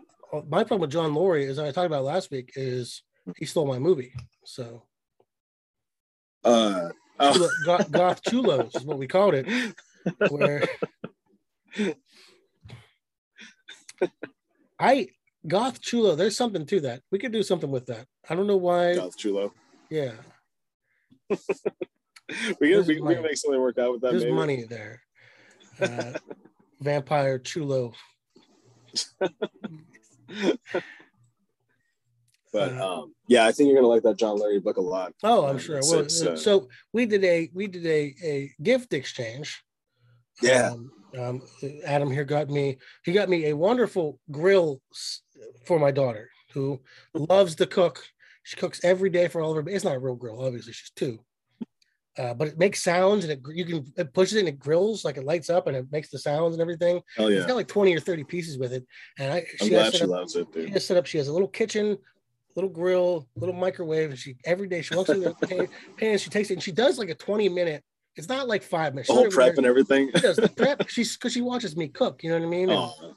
And then she goes and cooks all of her babies, and she gives me food, you know, fake food, and I have to pretend to eat it, or it's a bad problem. And she'll give me like a burger, and then bring over ketchup and put ketchup on it, and like fake ketchup on it, and it's a whole process. And then I have to blow on it because it's too hot. It's not a fight. Daddy too hot. Daddy too hot. This is 2 hours. I gotta fucking do this every day. So. He loved it. Awesome, man. So I'm really happy to hear that. That means a lot. And man. Well, you got me two books as well. You got me a book on the fall. I love the fall. If you are not a fan of the fall, eat shit. And you got me the John Lurie book, of course. I had to, man. I had to. I'm very excited to read all of those. Because you're the one who got me more into John Lurie, you know? So like I only knew Painting with John. And then you told me about Fishing with John and all that. Fishing with John. Yeah, the original one, yeah. Yeah. Who? It's really cool. And, huh? No, never mind. I was gonna say, dude, and you freaking got me something that I'm using to talk to with you right now. You got me a fucking laptop, sir. Oh wow, yeah, he needed a laptop. I couldn't have you on that kind of one-up me there, motherfucker. Well, that's what I'm really. Hey, I'm a really good gift giver. I'll tell you that right now. Yeah. There you go, making the world a better place. I'm a asshole. I've always been. Just kidding. Because I am such an asshole, I have to be a really good gift giver. You know, that's the balance, right? I learned that at a young age, that I am going to say the wrong thing, and then I'm going to need to get someone a gift. So I learned how to get. I listened to people when you needed a laptop, and it wasn't crazy. It was a. Dude, I haven't had a laptop in what, I think like 5-6 years. Well, it's been since I've had a laptop. Are you happy with it? Or are you satisfied with it? I fucking love it, dude. It's awesome, man. It's improved our podcast, I think, a little bit here. You're less. I think so. Yeah, I'm gonna be getting a better setup. I'm gonna be getting. I can get better microphones and stuff that I'll be eventually purchasing to get for that. And, you know, the mic is pretty good thus far. We had some sound issues. Audio's cool on that. I don't know if anything. Maybe a better webcam and just better setup, so I won't be so. Yeah, the camera's a little bit. Because this is so hard to look at. Maybe if I make everything else around me more interesting, it would be the better. Camera's a little dodgy. I think it's a little bit. I got this camera here that I used. It was like $30. I mean, your camera's great, yeah. And it's a nothing. It was a nothing purchase, so you can get a cheap. I'm going to do the same for mine too. I knew that the one that it comes with wouldn't be the highest quality, but hey, it's. We don't need 4K. You can see every fucking pore opened on our face. It's gross. Oh yeah, man. But yeah, dude, much love for that, dude. Absolutely, I was happy. Thank you for that, and thank you as well. I really love the gifts you made. You made my reading exciting. I have something to do while Ava cooks. I can read these. There you go. That's what I've been doing. Is when she's taking a bath, I started reading because she takes these hour-long fucking baths. Like, it's a good time to do that, right? To get some reading done. Like, oh, Daddy's gonna read, and she's like, okay. I'm just more excited about reading now too, because like reading the John Lurie book and stuff, and is the first book I read in a good while, actually. Because yeah, I got out of the habit of reading. Yeah, that's the internet and everything, man. You fall into the trap, you know. It's really easy to fucking. Yeah, and then I got into the audiobook thing for a while, and then I can't do audiobooks. I was really enjoying them for a good while, but the thing is, I can't. I'm not keeping the information in. That's the problem. Yeah. Do you know what I listen to a lot of when I'm like playing a video game or something like that, or I'm writing a script for my shows? I listen to, this is the dirtiest thing. This is one of the nerdiest things. I listen to Tolkien lore, hours. Oh wow, hours nice. Of Tolkien lore. You can just kind of ignore it. It's in the background. Yeah, but I catch people. Then I find out that I'm not keeping all the information, so I have like bits and pieces of Tolkien lore that'll pop in my head sometimes, and I occasionally get it confused with Elder Scrolls lore. So, I'm like, wait. So it was the nine. Wait, no, that's the wrong fucking. Like Aru Iluvatar. He's the guy who made the Daedra, right? No, that doesn't make any fucking sense. You know what I mean? But I listen to, if you need to know what I'm doing with my time, I'm listening to hours and hours of Tolkien fucking lore. I can see you doing that. I can definitely see you doing that. Or when I go to sleep at night, I put on, there's a couple of people that just read horror stories, like true stories or whatever. I put on like 9 hours of horror stories and go to sleep. And I wonder why I have nightmares all the time. You know, I miss being able to say that I would fall asleep listening to music all the time. Back in the day when I was. Because I would get. Yeah, no. Angry up the it's blood. Weird. It's like weird because like I would have headphones on. So I don't want to. I would have headphones on with anything on me. I don't want to do that. I don't have headphones on. Yeah, I just fucking went to sleep with headphones, and I would just blast music. I'll play it loud, kind of too, for some reason. I don't know why. I was a weird kid, man. Still pretty fucking weird. So I had COVID. 2 weeks ago, and my baby mama had COVID. She gave me, I didn't fucking believe her because she was like, can you keep baby for another day? I was like, if you want me to keep her, you can just tell me. You don't have to say that you have COVID. I thought she was lying about COVID. So she's a fight or flight kind of person. Like naturally, she just like gets in these moods where she's just like, I have to lie about something. One extreme or another. Yeah, I'm afraid I'm going to get in trouble with this. And that's like, me and her don't have that relationship. Like she didn't have to lie to me. We were friends before she found me a dark. Because she banged me after the Batman and Robin book. So I was in a dark place. And she was like, gotcha now, motherfucker.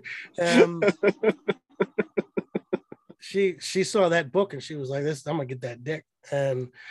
But she gets fired up. But she sent me a thing and she's like, I have COVID. So I didn't get tested, but I definitely had it. And now you have it.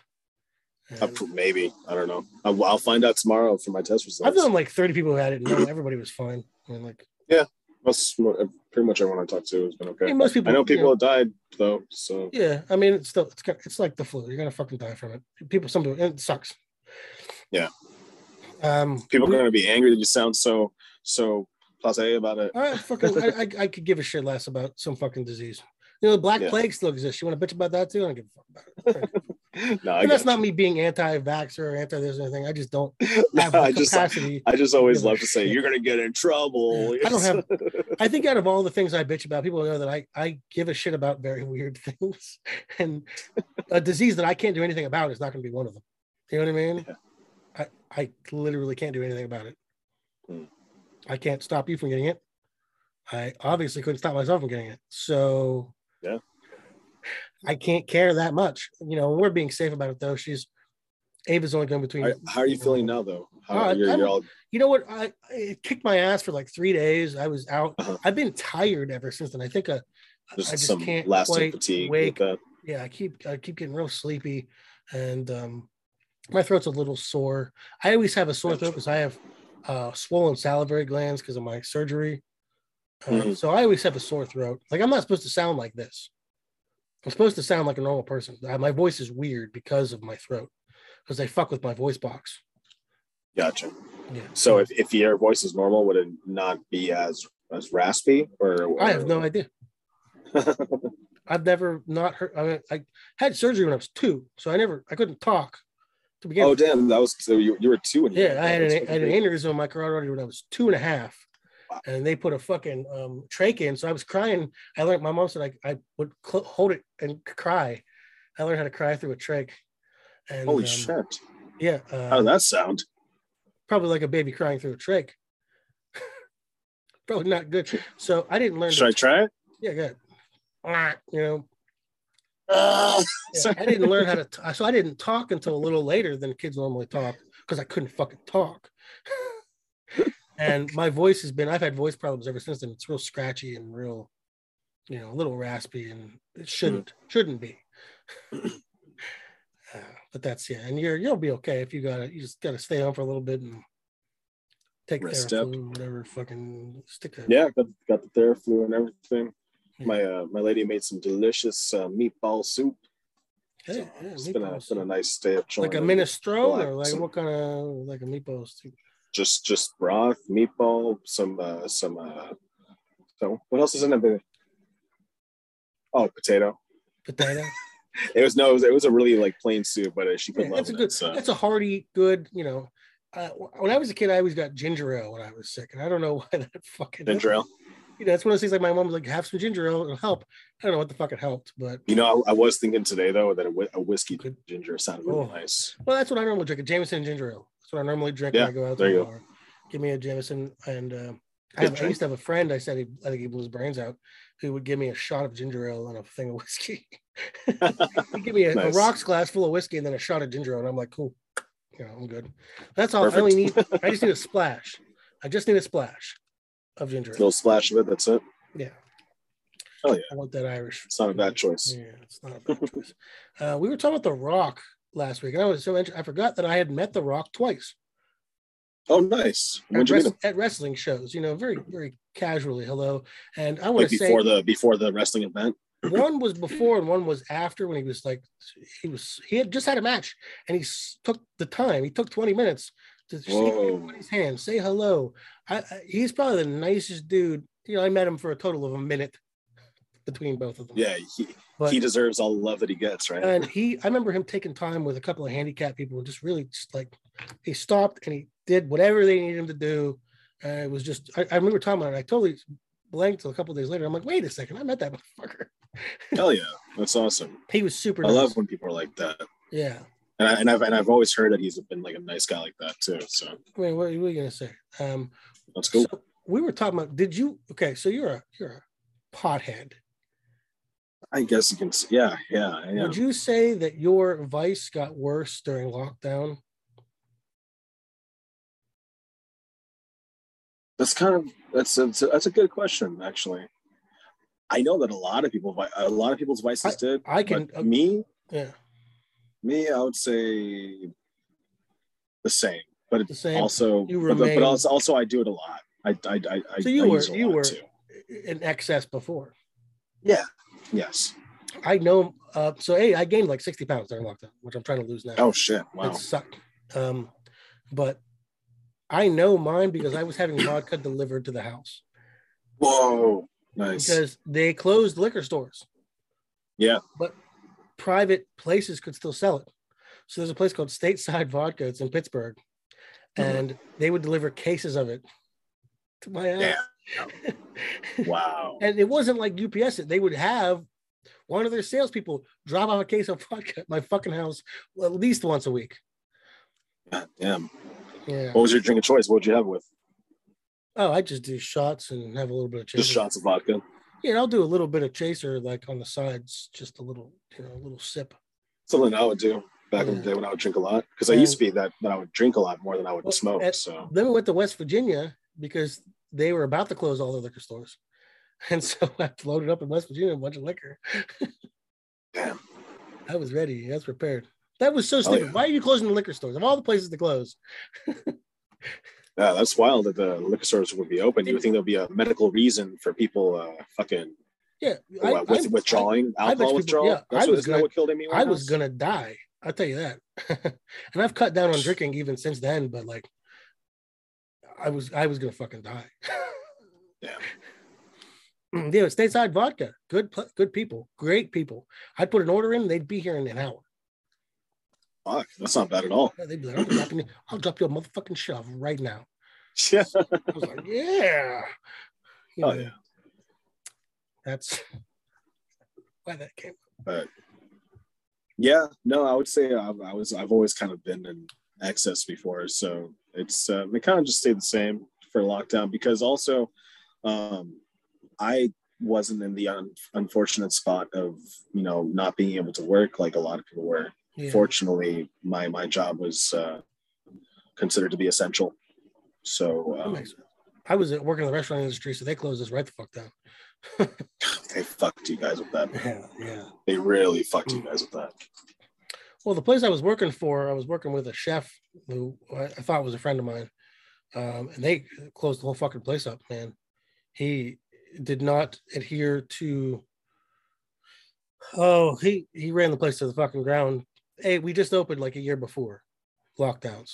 Yeah. So we were in a sensitive position, and he didn't listen to me or anybody else that worked with him as to cut this fucking menu. You have 3 pages of menu. We don't have the clientele for some of this shit. Cut it down. We can focus on making the stuff that we're doing better.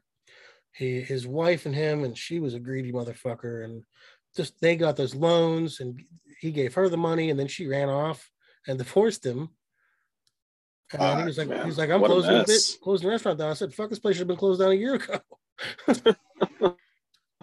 Good cook. Sounds like a place that should be on like Kitchen Nightmares or something. Well, no, the kitchen wasn't a nightmare. The kitchen ran fine. The business was a nightmare. Yeah. He didn't know what the fuck he was doing. And it's a shame because he was a buddy of mine, and he started treating me like a shit. And I'm like, man, I'm the fuck out of here. I'm not waiting for you to close. Yeah. I was like, I'm done.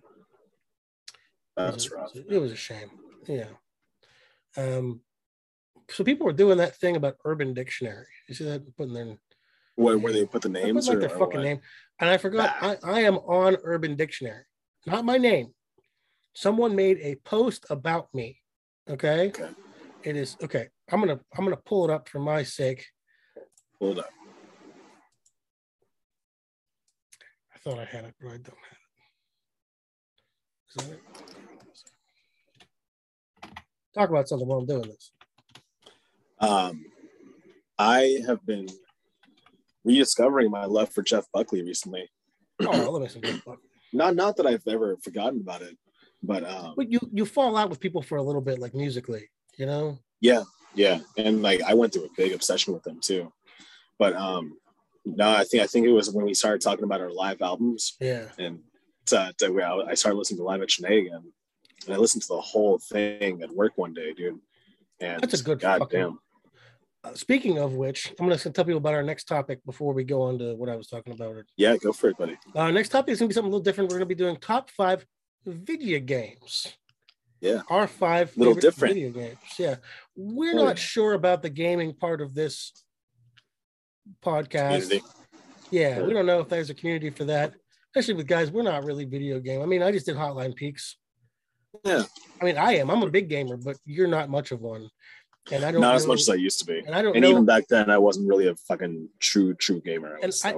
I don't know how much of a draw in people will in the video game community will give a shit about what we have to say about. Maybe they will. Maybe they won't. Like I said, judging my Hotline Peaks, include a crack story, and they'll bring the people in. I don't tell enough of my stories because. I don't know if people really want to hear about all the wild decadence that I've experienced in my life. Hey man, I would love to hear it, and if you want to tell it, fucking. But okay, so this is an Urban Dictionary about me, okay. From 2010. It's called the Youngwood Switcheroo. It's the act of dropping off the girl you are dating, only to turn around and pick up the girl you are cheating on her with, in the same small town. The term takes its name from the extremely small town of Youngwood, PA, which, okay. So the examples he gives are a girl named Lily and a girl named Emma. Okay. I was dating a girl named Lexi and Emily, and they lived 2 blocks away in Youngwood, PA. And my friend, the guy who did this, who made this, is the one who drove me to pick both of them up and drop them off one day. And the second one gets in the car, Lexi, and he goes, oh, you're pulling the old Youngwood switcheroo. And she gave me this fucking look. Like, you piece of shit. I'm like, I don't know what the fuck you're talking about. What? So he put it up. So if you're a small town cheater, there is now a term for that. And it's about me. Young West. Oh my God, that's hilarious. I even knew it was him that did it because the title is by a person called That's Vanity, and that's a line from No Country for Old Men, and that was a movie me and him watched all the time. You know, waiting on you, that's vanity. You know what I mean? So, yeah, I forgot that. So that one of those things that there's mine. It's about cheating. That's fucking great. I mean, it's fucking. Yeah, I didn't do that with mine. It's 11 years old. I think I can. I'm okay with saying, experience some, you know, relationship. Yeah, you had some experiences of being a wild and crazy guy. Is that really where you wanted to go with that? Wild and crazy guys. That's the joke. That's the no. You went for like an old Saturday Night Live bit that wasn't funny in 1974. Yeah, that's wild and crazy guys. Who was that? Steve Martin and Dan Aykroyd, I think. Wasn't Dan Aykroyd? Wasn't Dan Aykroyd? Martin Short. Fuck. I don't know. I want to say it was Martin Short, but it might have been Dan Aykroyd. Maybe. Did you see the new Ghostbusters? No, is it any good? I don't fucking see it. I like Paul Rudd. I love the tall putt, man. I don't like that Finn Wolfhard, whatever the fuck his name is. Finn Wolfhard, fucking piece of shit. my daughter had the biggest crush on him for the longest time. Looks like a fucking piece of shit. You know, I hate more than him. The kid with no teeth from that show he's on. You hate that kid? Why? Hate that. Look at his little fucking face. I can't stand his fucking face. Everything about him. You know what? Okay, if we're gonna talk about kids that we hate, kids' faces that we hate. Yeah. You know the movie Cats and Dogs, Cats versus Dogs. Yeah, I do.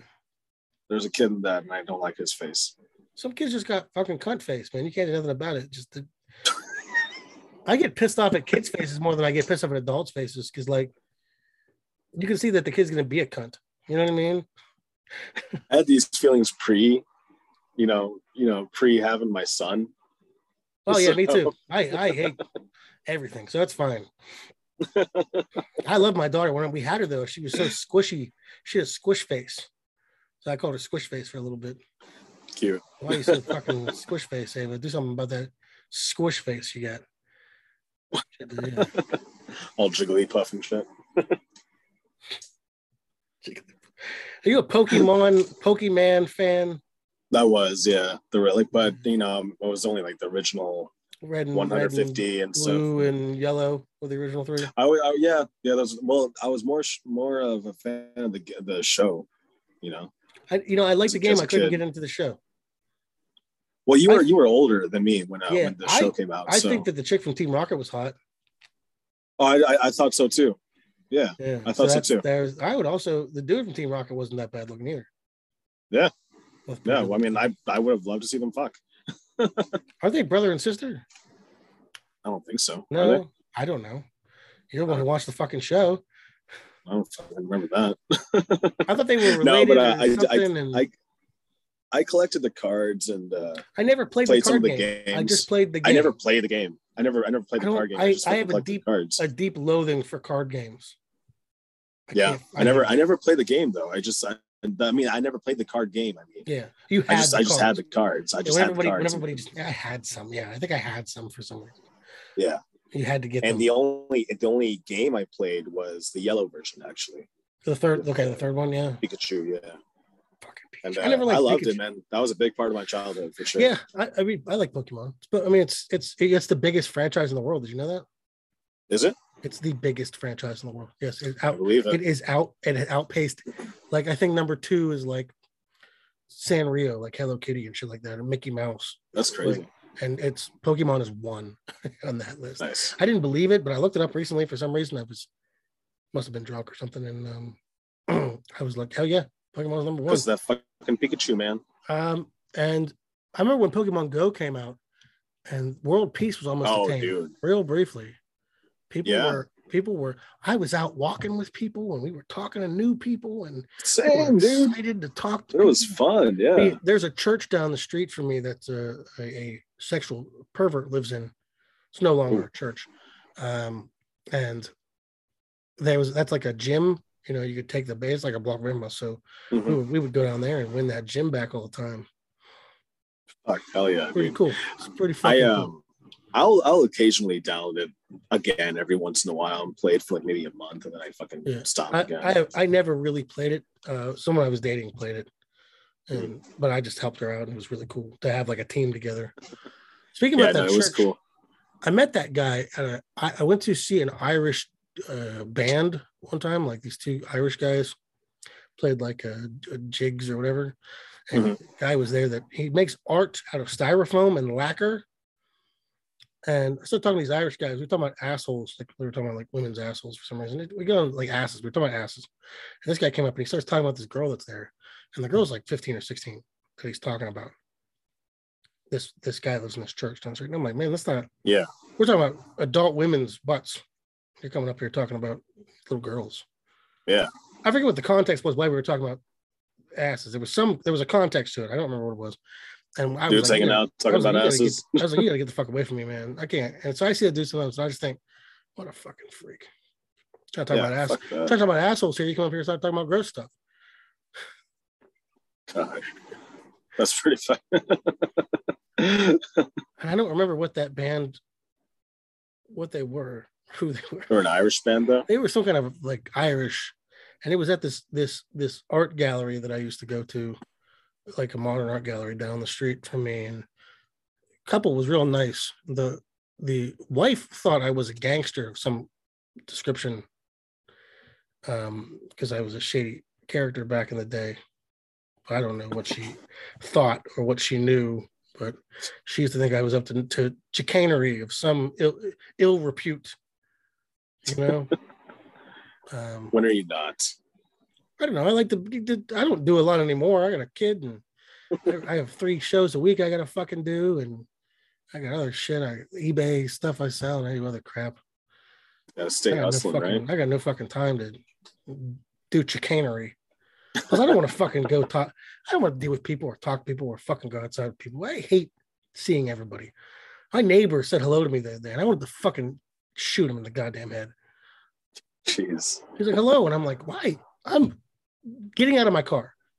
Don't fucking talk to me. I'm not here. I would love for our neighbors around here to be a little bit more pleasant. I feel the opposite. I wouldn't mind a little bit more pleasantness with our neighbors. You have trouble. I wouldn't mind knowing you got neighbors. Beef with the neighbors? No, I don't got beef with the neighbors. Just what kind of beef you got with them? I don't got no beef. Is that turf war? Goth Chulo turf war? No, it's just like everyone's standoffish, you know. Dude, who wants to fucking talk to somebody? I don't want to talk to anybody. Someone who grew up watching all those movies where people are neighbors and shit. And I love that. any place where you know your neighbors is the likelihood of you dying goes up by 40%. True. People, it's because there's always people that know you that kill you.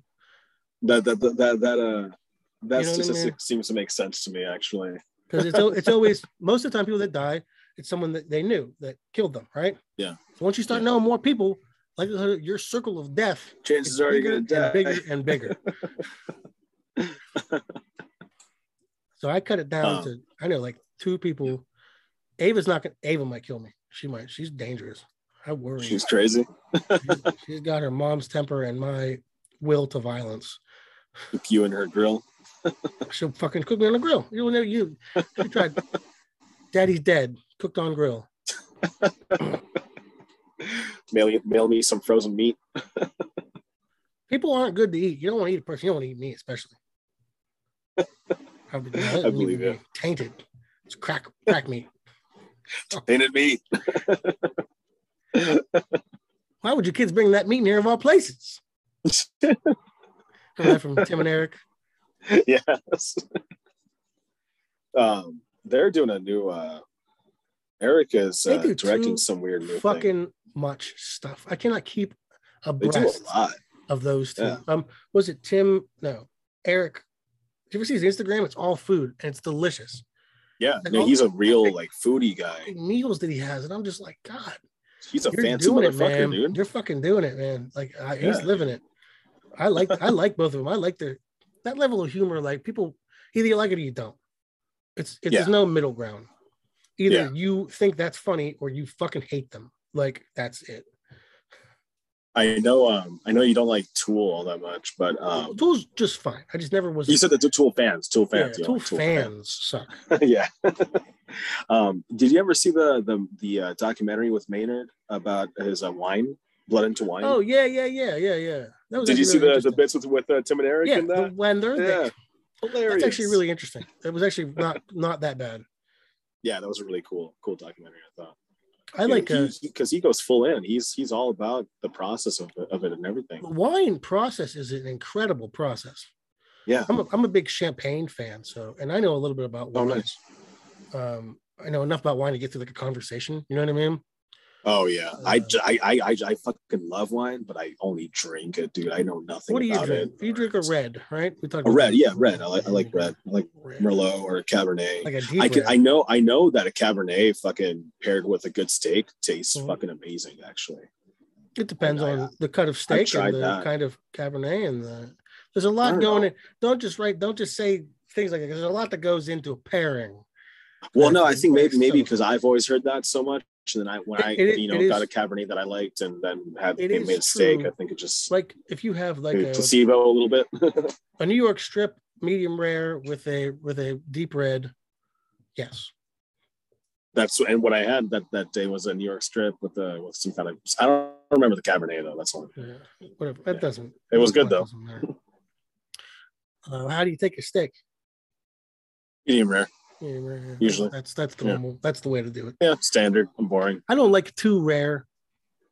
It's too. No, chewy. I don't want too rare. You know, I want a little bit of tough, mid rare. You know what? No. I would say. I think I used to be medium rare. I would say more along the lines of medium. No, it depends on the cut as well. I mean, like you get like a ribeye. Ribeye is rare. I mean, it's a ribeye. Yeah. Because it's how it's cooked. You know what I mean? Mm-hmm. So damn thick and huge. That's what they say. Yeah.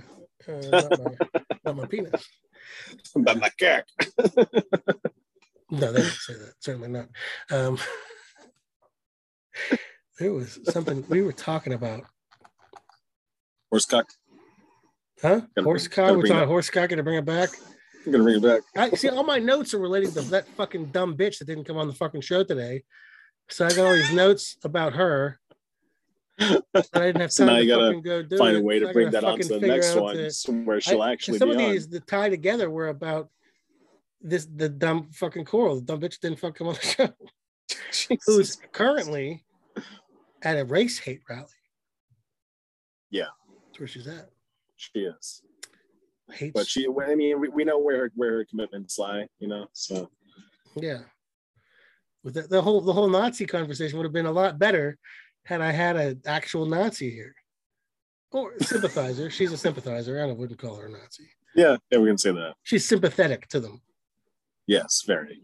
Which is, can you say wholesome? It's pretty wholesome. If you don't go the full way, I guess it's fine. Shit's not that fucking wholesome. It's filthy. You know her. She's a weird person.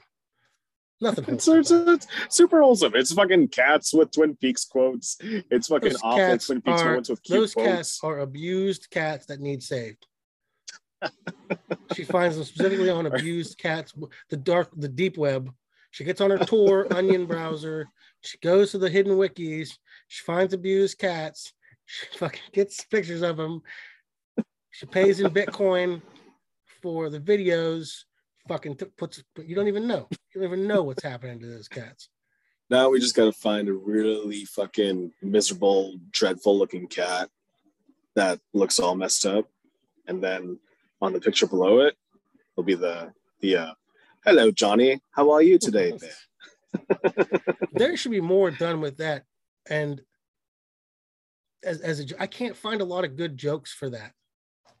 No, it's not a whole lot. I want to use that like the thing saying something, but it's already absurd. Like I can't go two level. That's probably have is I was going to do Tim and Eric's awesome show. Great job as my next big mean thing after Danger Peaks. I was going to I'm going to for sure have to jump into that too. My girlfriend's going to love that too. She loves Tim and Eric. I couldn't do it. It can't be done. Really? You could get maybe a joke out of a cup. Cause I did two of them that were pretty good jokes. I would think that it would be like easy to do because of how ridiculous it's too absurd. So all you're doing, what you're already putting a joke on, you're taking a joke and making it less absurd when you add Twin Peaks to it. Well, then you know what I think you should do then if you're not going to do meme formats. I think you. Well, aside from that, I changed it. I'm saying because that sounds like a lost opportunity. You should do videos with that, or like I did. Like remember, I did the video, the Little Dancing Man video. Okay, yeah, there's that. And that was I like that because it worked perfectly. The Little Dancing Man. Remember that, and what's good. But I think you do like so many ridiculous fast cuts with that too, and have it be so stupid and ridiculous. The time and effort it would be. I could maybe find one or two. The problem is that I found the jokes were less ridiculous than the Tim and Eric jokes already were. Like, oh shit, okay. So what's the point of making a ridiculous joke if the joke is already ridiculous? You can't. There's not a double layer to that. You know what I mean? Double ridiculous. It came off as well, slightly less ridiculous than the Tim and Eric joke, and I'm like, well, that doesn't really work for me, because the whole point of this process is to create a sort of surrealistic thing that lands, not to do the opposite fact. Yeah, sometimes it's fun to just get fucking wild and ridiculous. It's hard to do with Tim and Eric stuff because their stuff is already so out there. I can see that though. I was really struggling. I got through the first 4 episodes and I'm like, I'm really struggling to find material that I feel is funny. Yeah, I get it. I know that feeling all too well, dude. I went through that fucking dry spell recently of not posting for like 10 days, I think it was. But your formats, when you find a format, you work it pretty good. Your Wayne's World stuff I liked a lot.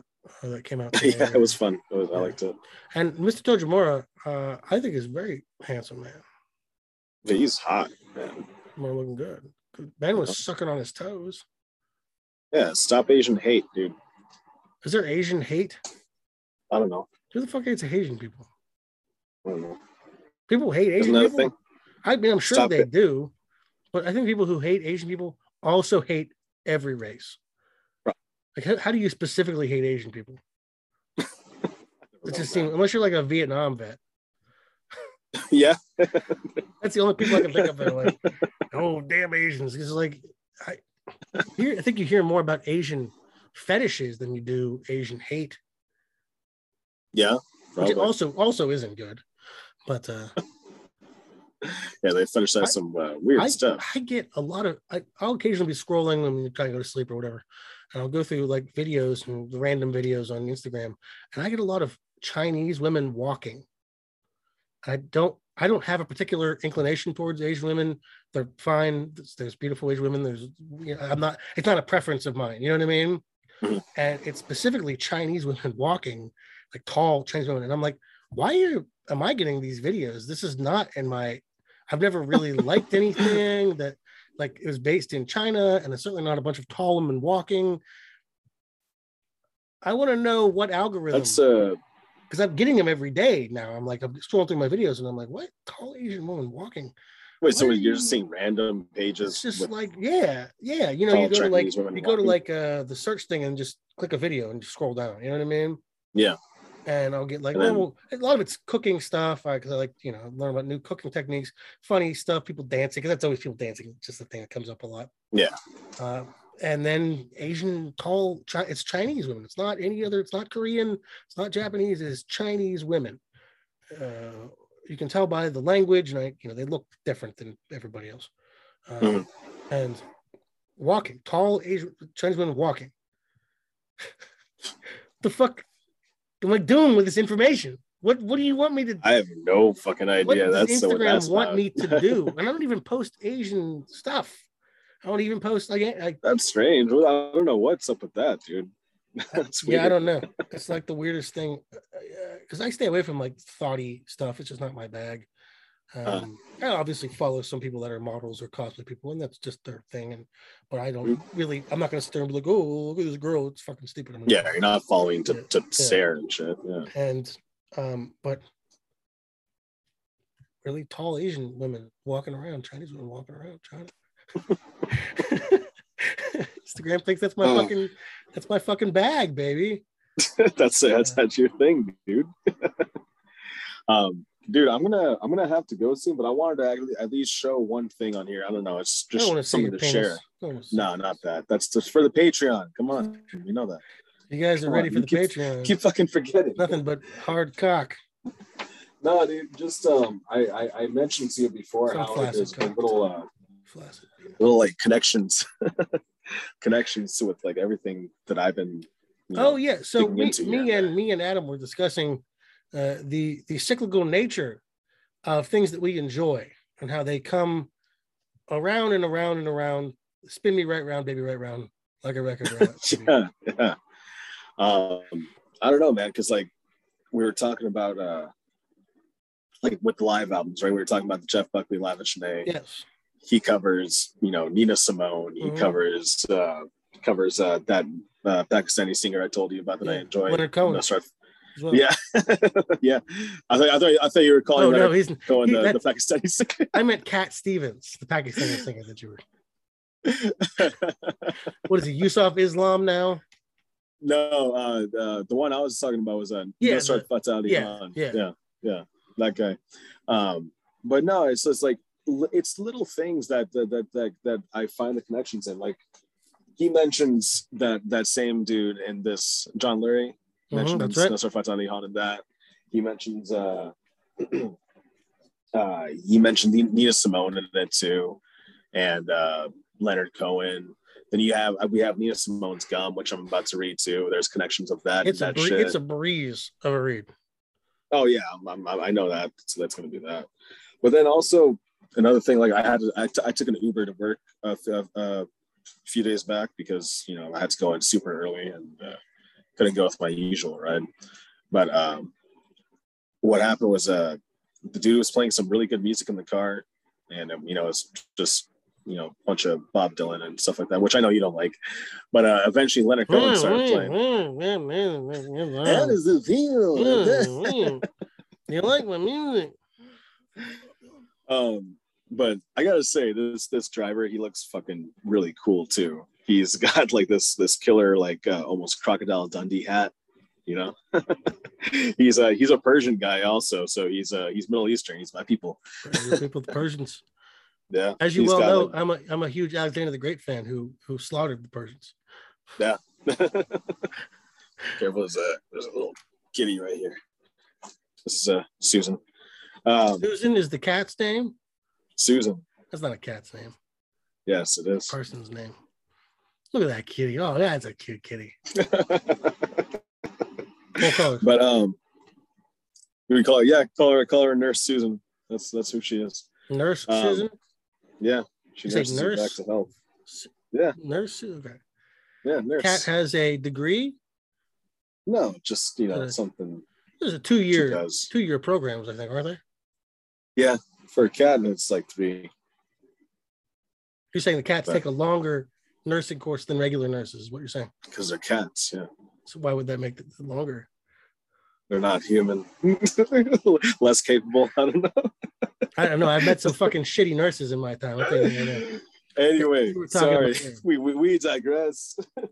But no, he plays some Leonard Cohen in the car, and I'm like, hey, good choice of early Cohen or later Cohen? It was later Cohen live playing early Cohen. Wow, so that's the good shit right there. Oh my god, I bet unprofessional. It was actually a live version of Lover, Lover, Lover, ooh, which I prefer. Yeah, yeah. It's fucking really, really, really good. Yeah, I know what you're talking about. Yeah, and then you know the song's done. He drops me off at work, and I see before I get in this car for the whole ride, I see that he has like a little bio on there that you can read of the drivers. I like when they do that. Yeah. He's a painter. You know, I see that he's a painter and all that, and I told him. I had the John Lurie book with me. I'm like, hey, maybe you'd be interested in this guy. He's a painter too. You should check out his work because I saw that you're a painter. You talk to your Uber driver. I don't fucking talk to this people. I just said it before I left, and he's like, oh, that's cool. And he had me hold it up. And he took a picture of the book and everything. And I told him, did you tip him well? Thank you very much. Yeah, I made sure I tipped him well too. That's what you're gonna have a conversation with him. Also, fucking what was really awesome was that. He let me choose a drawing out of his little sketchbook to take home. Yeah, let's see this thing here. Little hey, I like that pragmatism right there, right? Yeah, isn't that what it's called? Pragmatic art. art? Pragmatism? I wouldn't call it pragmatic art, but I don't know. Whatever you fucking want to call it, man. It's fucking awesome, and I love like it. I actually genuinely like that. Yeah. I have a self-portrait of mine that looks similar to that. Oh, really? Yeah, I'll have to show sometime. Yeah, that'd be cool. But, I mean, I don't know, man. That's a really special human bonding moment that I had with someone, and it was brought on by, you know, things that I'm into, things that I'm, you know, things I like. Just presenting a John Lurie book to the guy, or just going out and talk to him. You made a real human connection, is what you're saying. Exactly. And there was some satisfaction to it that you both walked away with some sort of a new piece to yourself. I know I did. I don't know if he did. But I know I did. No, it's irrelevant. It's irrelevant if he did or he didn't. He had the ability to. You did that, and if he chose not to take it, that's his problem. Mm-hmm. And I'm not worried about whether he took it or not. But the fact that that added something to my life is it means a lot for sure. And I don't know. Interesting. Yeah. I know. I know. It didn't really. Everything that I mentioned didn't really connect with one another. But it does connect in its own way. There's a certain, there's a single yoke, sort of binding all of these things. Absolutely. I'm not much for string theory because it's nonsense, but I think in chaos there's a symmetry. You know what I mean? Yeah. Why does the universe, if you look at it, look the same as our cells up close? You know what I mean? Yeah. There's a very deep symmetry to the universe, to ourselves, to the things that we enjoy and the people that we surround ourselves with. If you can get it right, if you can see the harmony.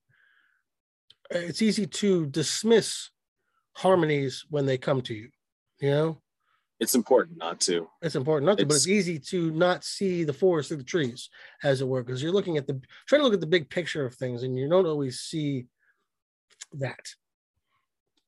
If you're able to, tune into that harmony, or able to see that harmony in your life, I think you're doing something right. Yeah. If you have those moments of harmony, then you're doing something right to where you're rewarded with that every now and then. This relates definitely to Twin Peaks, the real human connection. Why does Cooper like Twin Peaks? Because he feels like he's experiencing a real human connection with these people. Him and Harry have a bond that is something that he's unused to in someone he works with. Look at him and Albert, how contentious they were. And that's someone he works with closely. But him and Harry have a friendly, dare I say, I don't want to say deeper. I don't want to say deeper romantic. Connection. Romantic in the way that they have an understanding. Romantic. Yeah. I think romance can be used in a non-sexual way. No, I agree. I think it's very important that you could have a connection with someone on that deeper length, and you know what I mean, and not doesn't be necessarily a sexual thing. Amen. Honking someone's nose is romantic to me. Okay, and Cooper is very touchy. He's a very touch-based individual. Yeah. He likes hugs and touches and fucking getting hand jobs through a silk sheet. And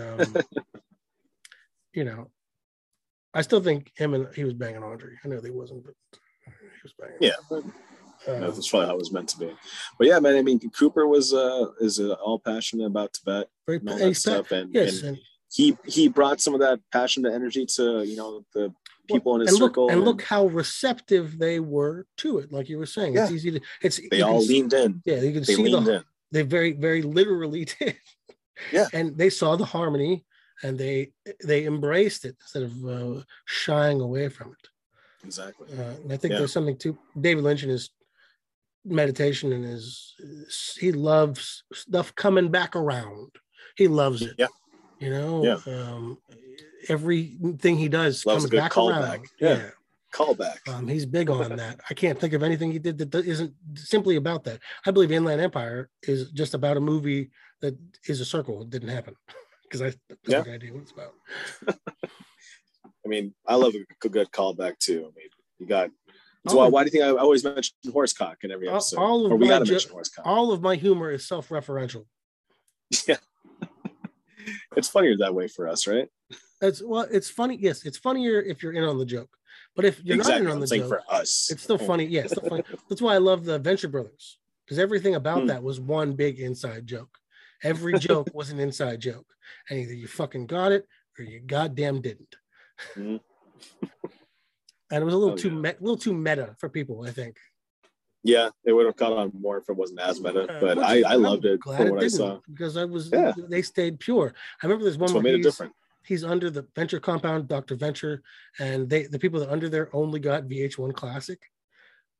So they're all based on, and the one guy's the guy, Prodigy guy from Firestarter, mm-hmm. and he's on the phone, and the guy from Prodigy's yelling at him because I'm a Firestarter, and he goes, "Brock, I'm down here with a confessed arsonist."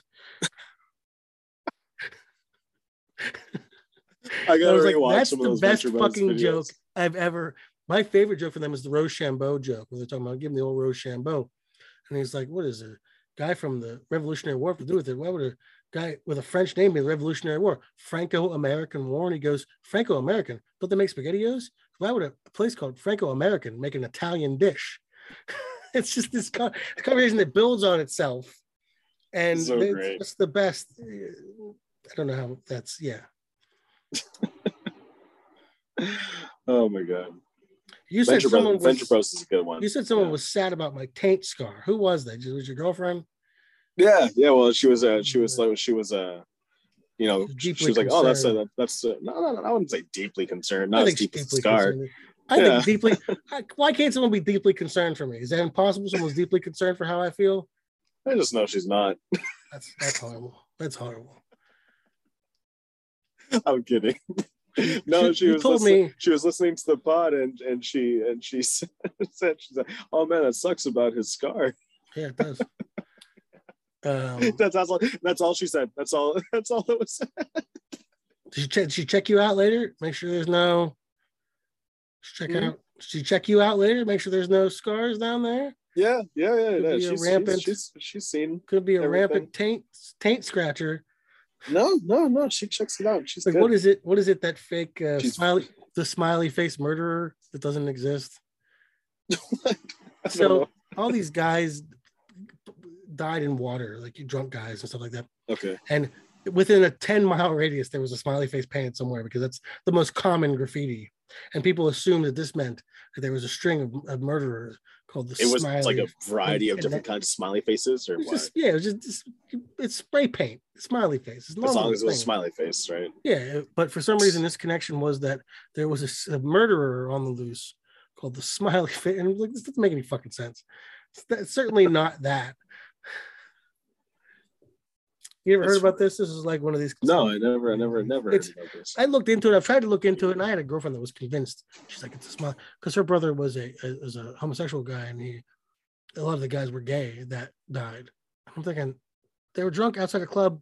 There's water. They fell in the water, or they got murdered. But it's not the same guy doing it. And she was like, "What if my brother gets murdered?" I said, "They're only killing handsome guys, I think."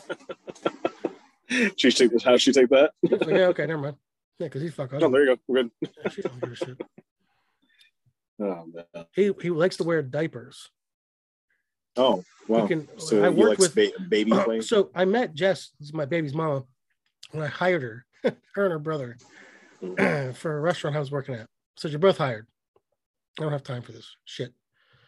Well, what I told her was, she's like, I got ready for this interview. I come in, you explain the job to me, and then you go, "I like your face. You're hired." Apparently what I said to her. Yeah, "I like your face, you're hired. I know I need a face around here." So she got hired, and her brother started working with me in the kitchen, and he starts telling me all this weird shit he's into. I'm like, "I don't know why you're telling me this, man. I don't want to fucking know about your diaper." He's into farts and diapers, and I'm like, I don't fucking. And there was this ultra conservative Christian girl that I worked with, and she did not care that he was a homosexual. She was like, "Oh, he's going to hell." And I'm like, he's going to hell because he's fucking eating shit or whatever the fuck he's doing. I don't give a fuck about being gay. The diaper stuff that fucking bothers me. I'm talking to Jess, and she's like, "He told you about that?" And I'm like, "Yeah." I'm like, "He wouldn't. He is my brother, and he won't tell me any of the weird stuff he's into, but he'll tell you after 2 weeks." I'm like, I'm just one of those people. People like to tell people. You bring it down on people, man. People just like to talk to me about shit, and I don't want to fucking hear it ever. You look like a shitty guy. People will fucking tell me. I had one guy. I told you about the guy that told me I had a kingly power, that guy. No. That was this dude. weird fucking dude, and we were getting drunk, and we, you know what I hear a lot from people? I feel like we have a bond. Like I don't want to fucking hear this from people. So we came back to my place, and my girlfriend and her sister went to sleep in the bedroom, and he slept on the couch, I slept on the floor, and we're talking, and we're getting rough. You know, he's telling me about how he was molested as a kid and all this other horrible shit. I don't know what we're watching, trying to watch Ishi the Killer. I just want to watch Ishi the Killer and get drunk. I don't want to fucking hear about you being molested. Sorry. Ishi the Killer is already fucked up enough. Yeah, I'm like, damn, Jesus, you know. And he slapped me in the ear. So I beat the fuck out of him. I'm beating him up. And he said, he was like, I want to die. And so I was like, I'll fucking kill you. And he's like, no, don't kill me. And so I'm like, you have to go to sleep now. It's time for you to go to sleep. Shut the fuck up. I'm your ride home. Damn. I'll take you home in the morning. So I grab a knife and I'm like, don't fucking come near me when I'm sleeping. Fucking hell. I wake up. His eye is swollen shut. He's got a handprint on his fucking neck. My girlfriend, Adrian, she's like, what the fuck happened to him last night? I said, I beat the fuck out of him because he fucking hit me. Damn. He takes us out to King's. Yeah, shouldn't have slapped you in the ear then. He takes us out to King's for breakfast. And he has a total fucking nervous breakdown at the table. What happened? And I'm like, I just start freaking out. He starts yelling at the waitress, and he's getting mad, and he can't get mad at me because I've already beat him up. So he can't do anything about that. But he's clearly mad at me. And I'm like, I don't know why you wanted us to go to King's with you, dude. I don't want to fucking eat with you. I'm done. Just want to give you guys breakfast, you know? You guys gave me a ride. That's exactly what it was. There it was, you know? Exactly. He's flipping the fuck out. We're at King's trying to eat my fucking bagel sandwich egg thing. And he's having a fit, and I'm like, you gotta shut the fuck up.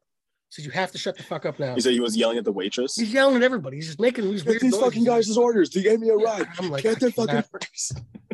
I said, you have got to go. I said, you have to get the fuck out of here. I said, I'm not taking you any closer to home than this. Wherever this is, you've got to fucking leave. And I saw that guy sometime later, and he did not care for me. Our bond had been severed, apparently. Yeah, thought we had. So much for that bond, right? I blame him for that. Fuck you, coming at me aggressively. Bonded by Elmers. Oh, fucking Jesus Christ, fucking weird people. Oh man. Well, sir, I gotta treat my possible COVID with some Theraflu. All right, brother. And some rest. All right, so, next time we will be doing. I would say this is a fantastic episode. We'll be doing top 5 video games.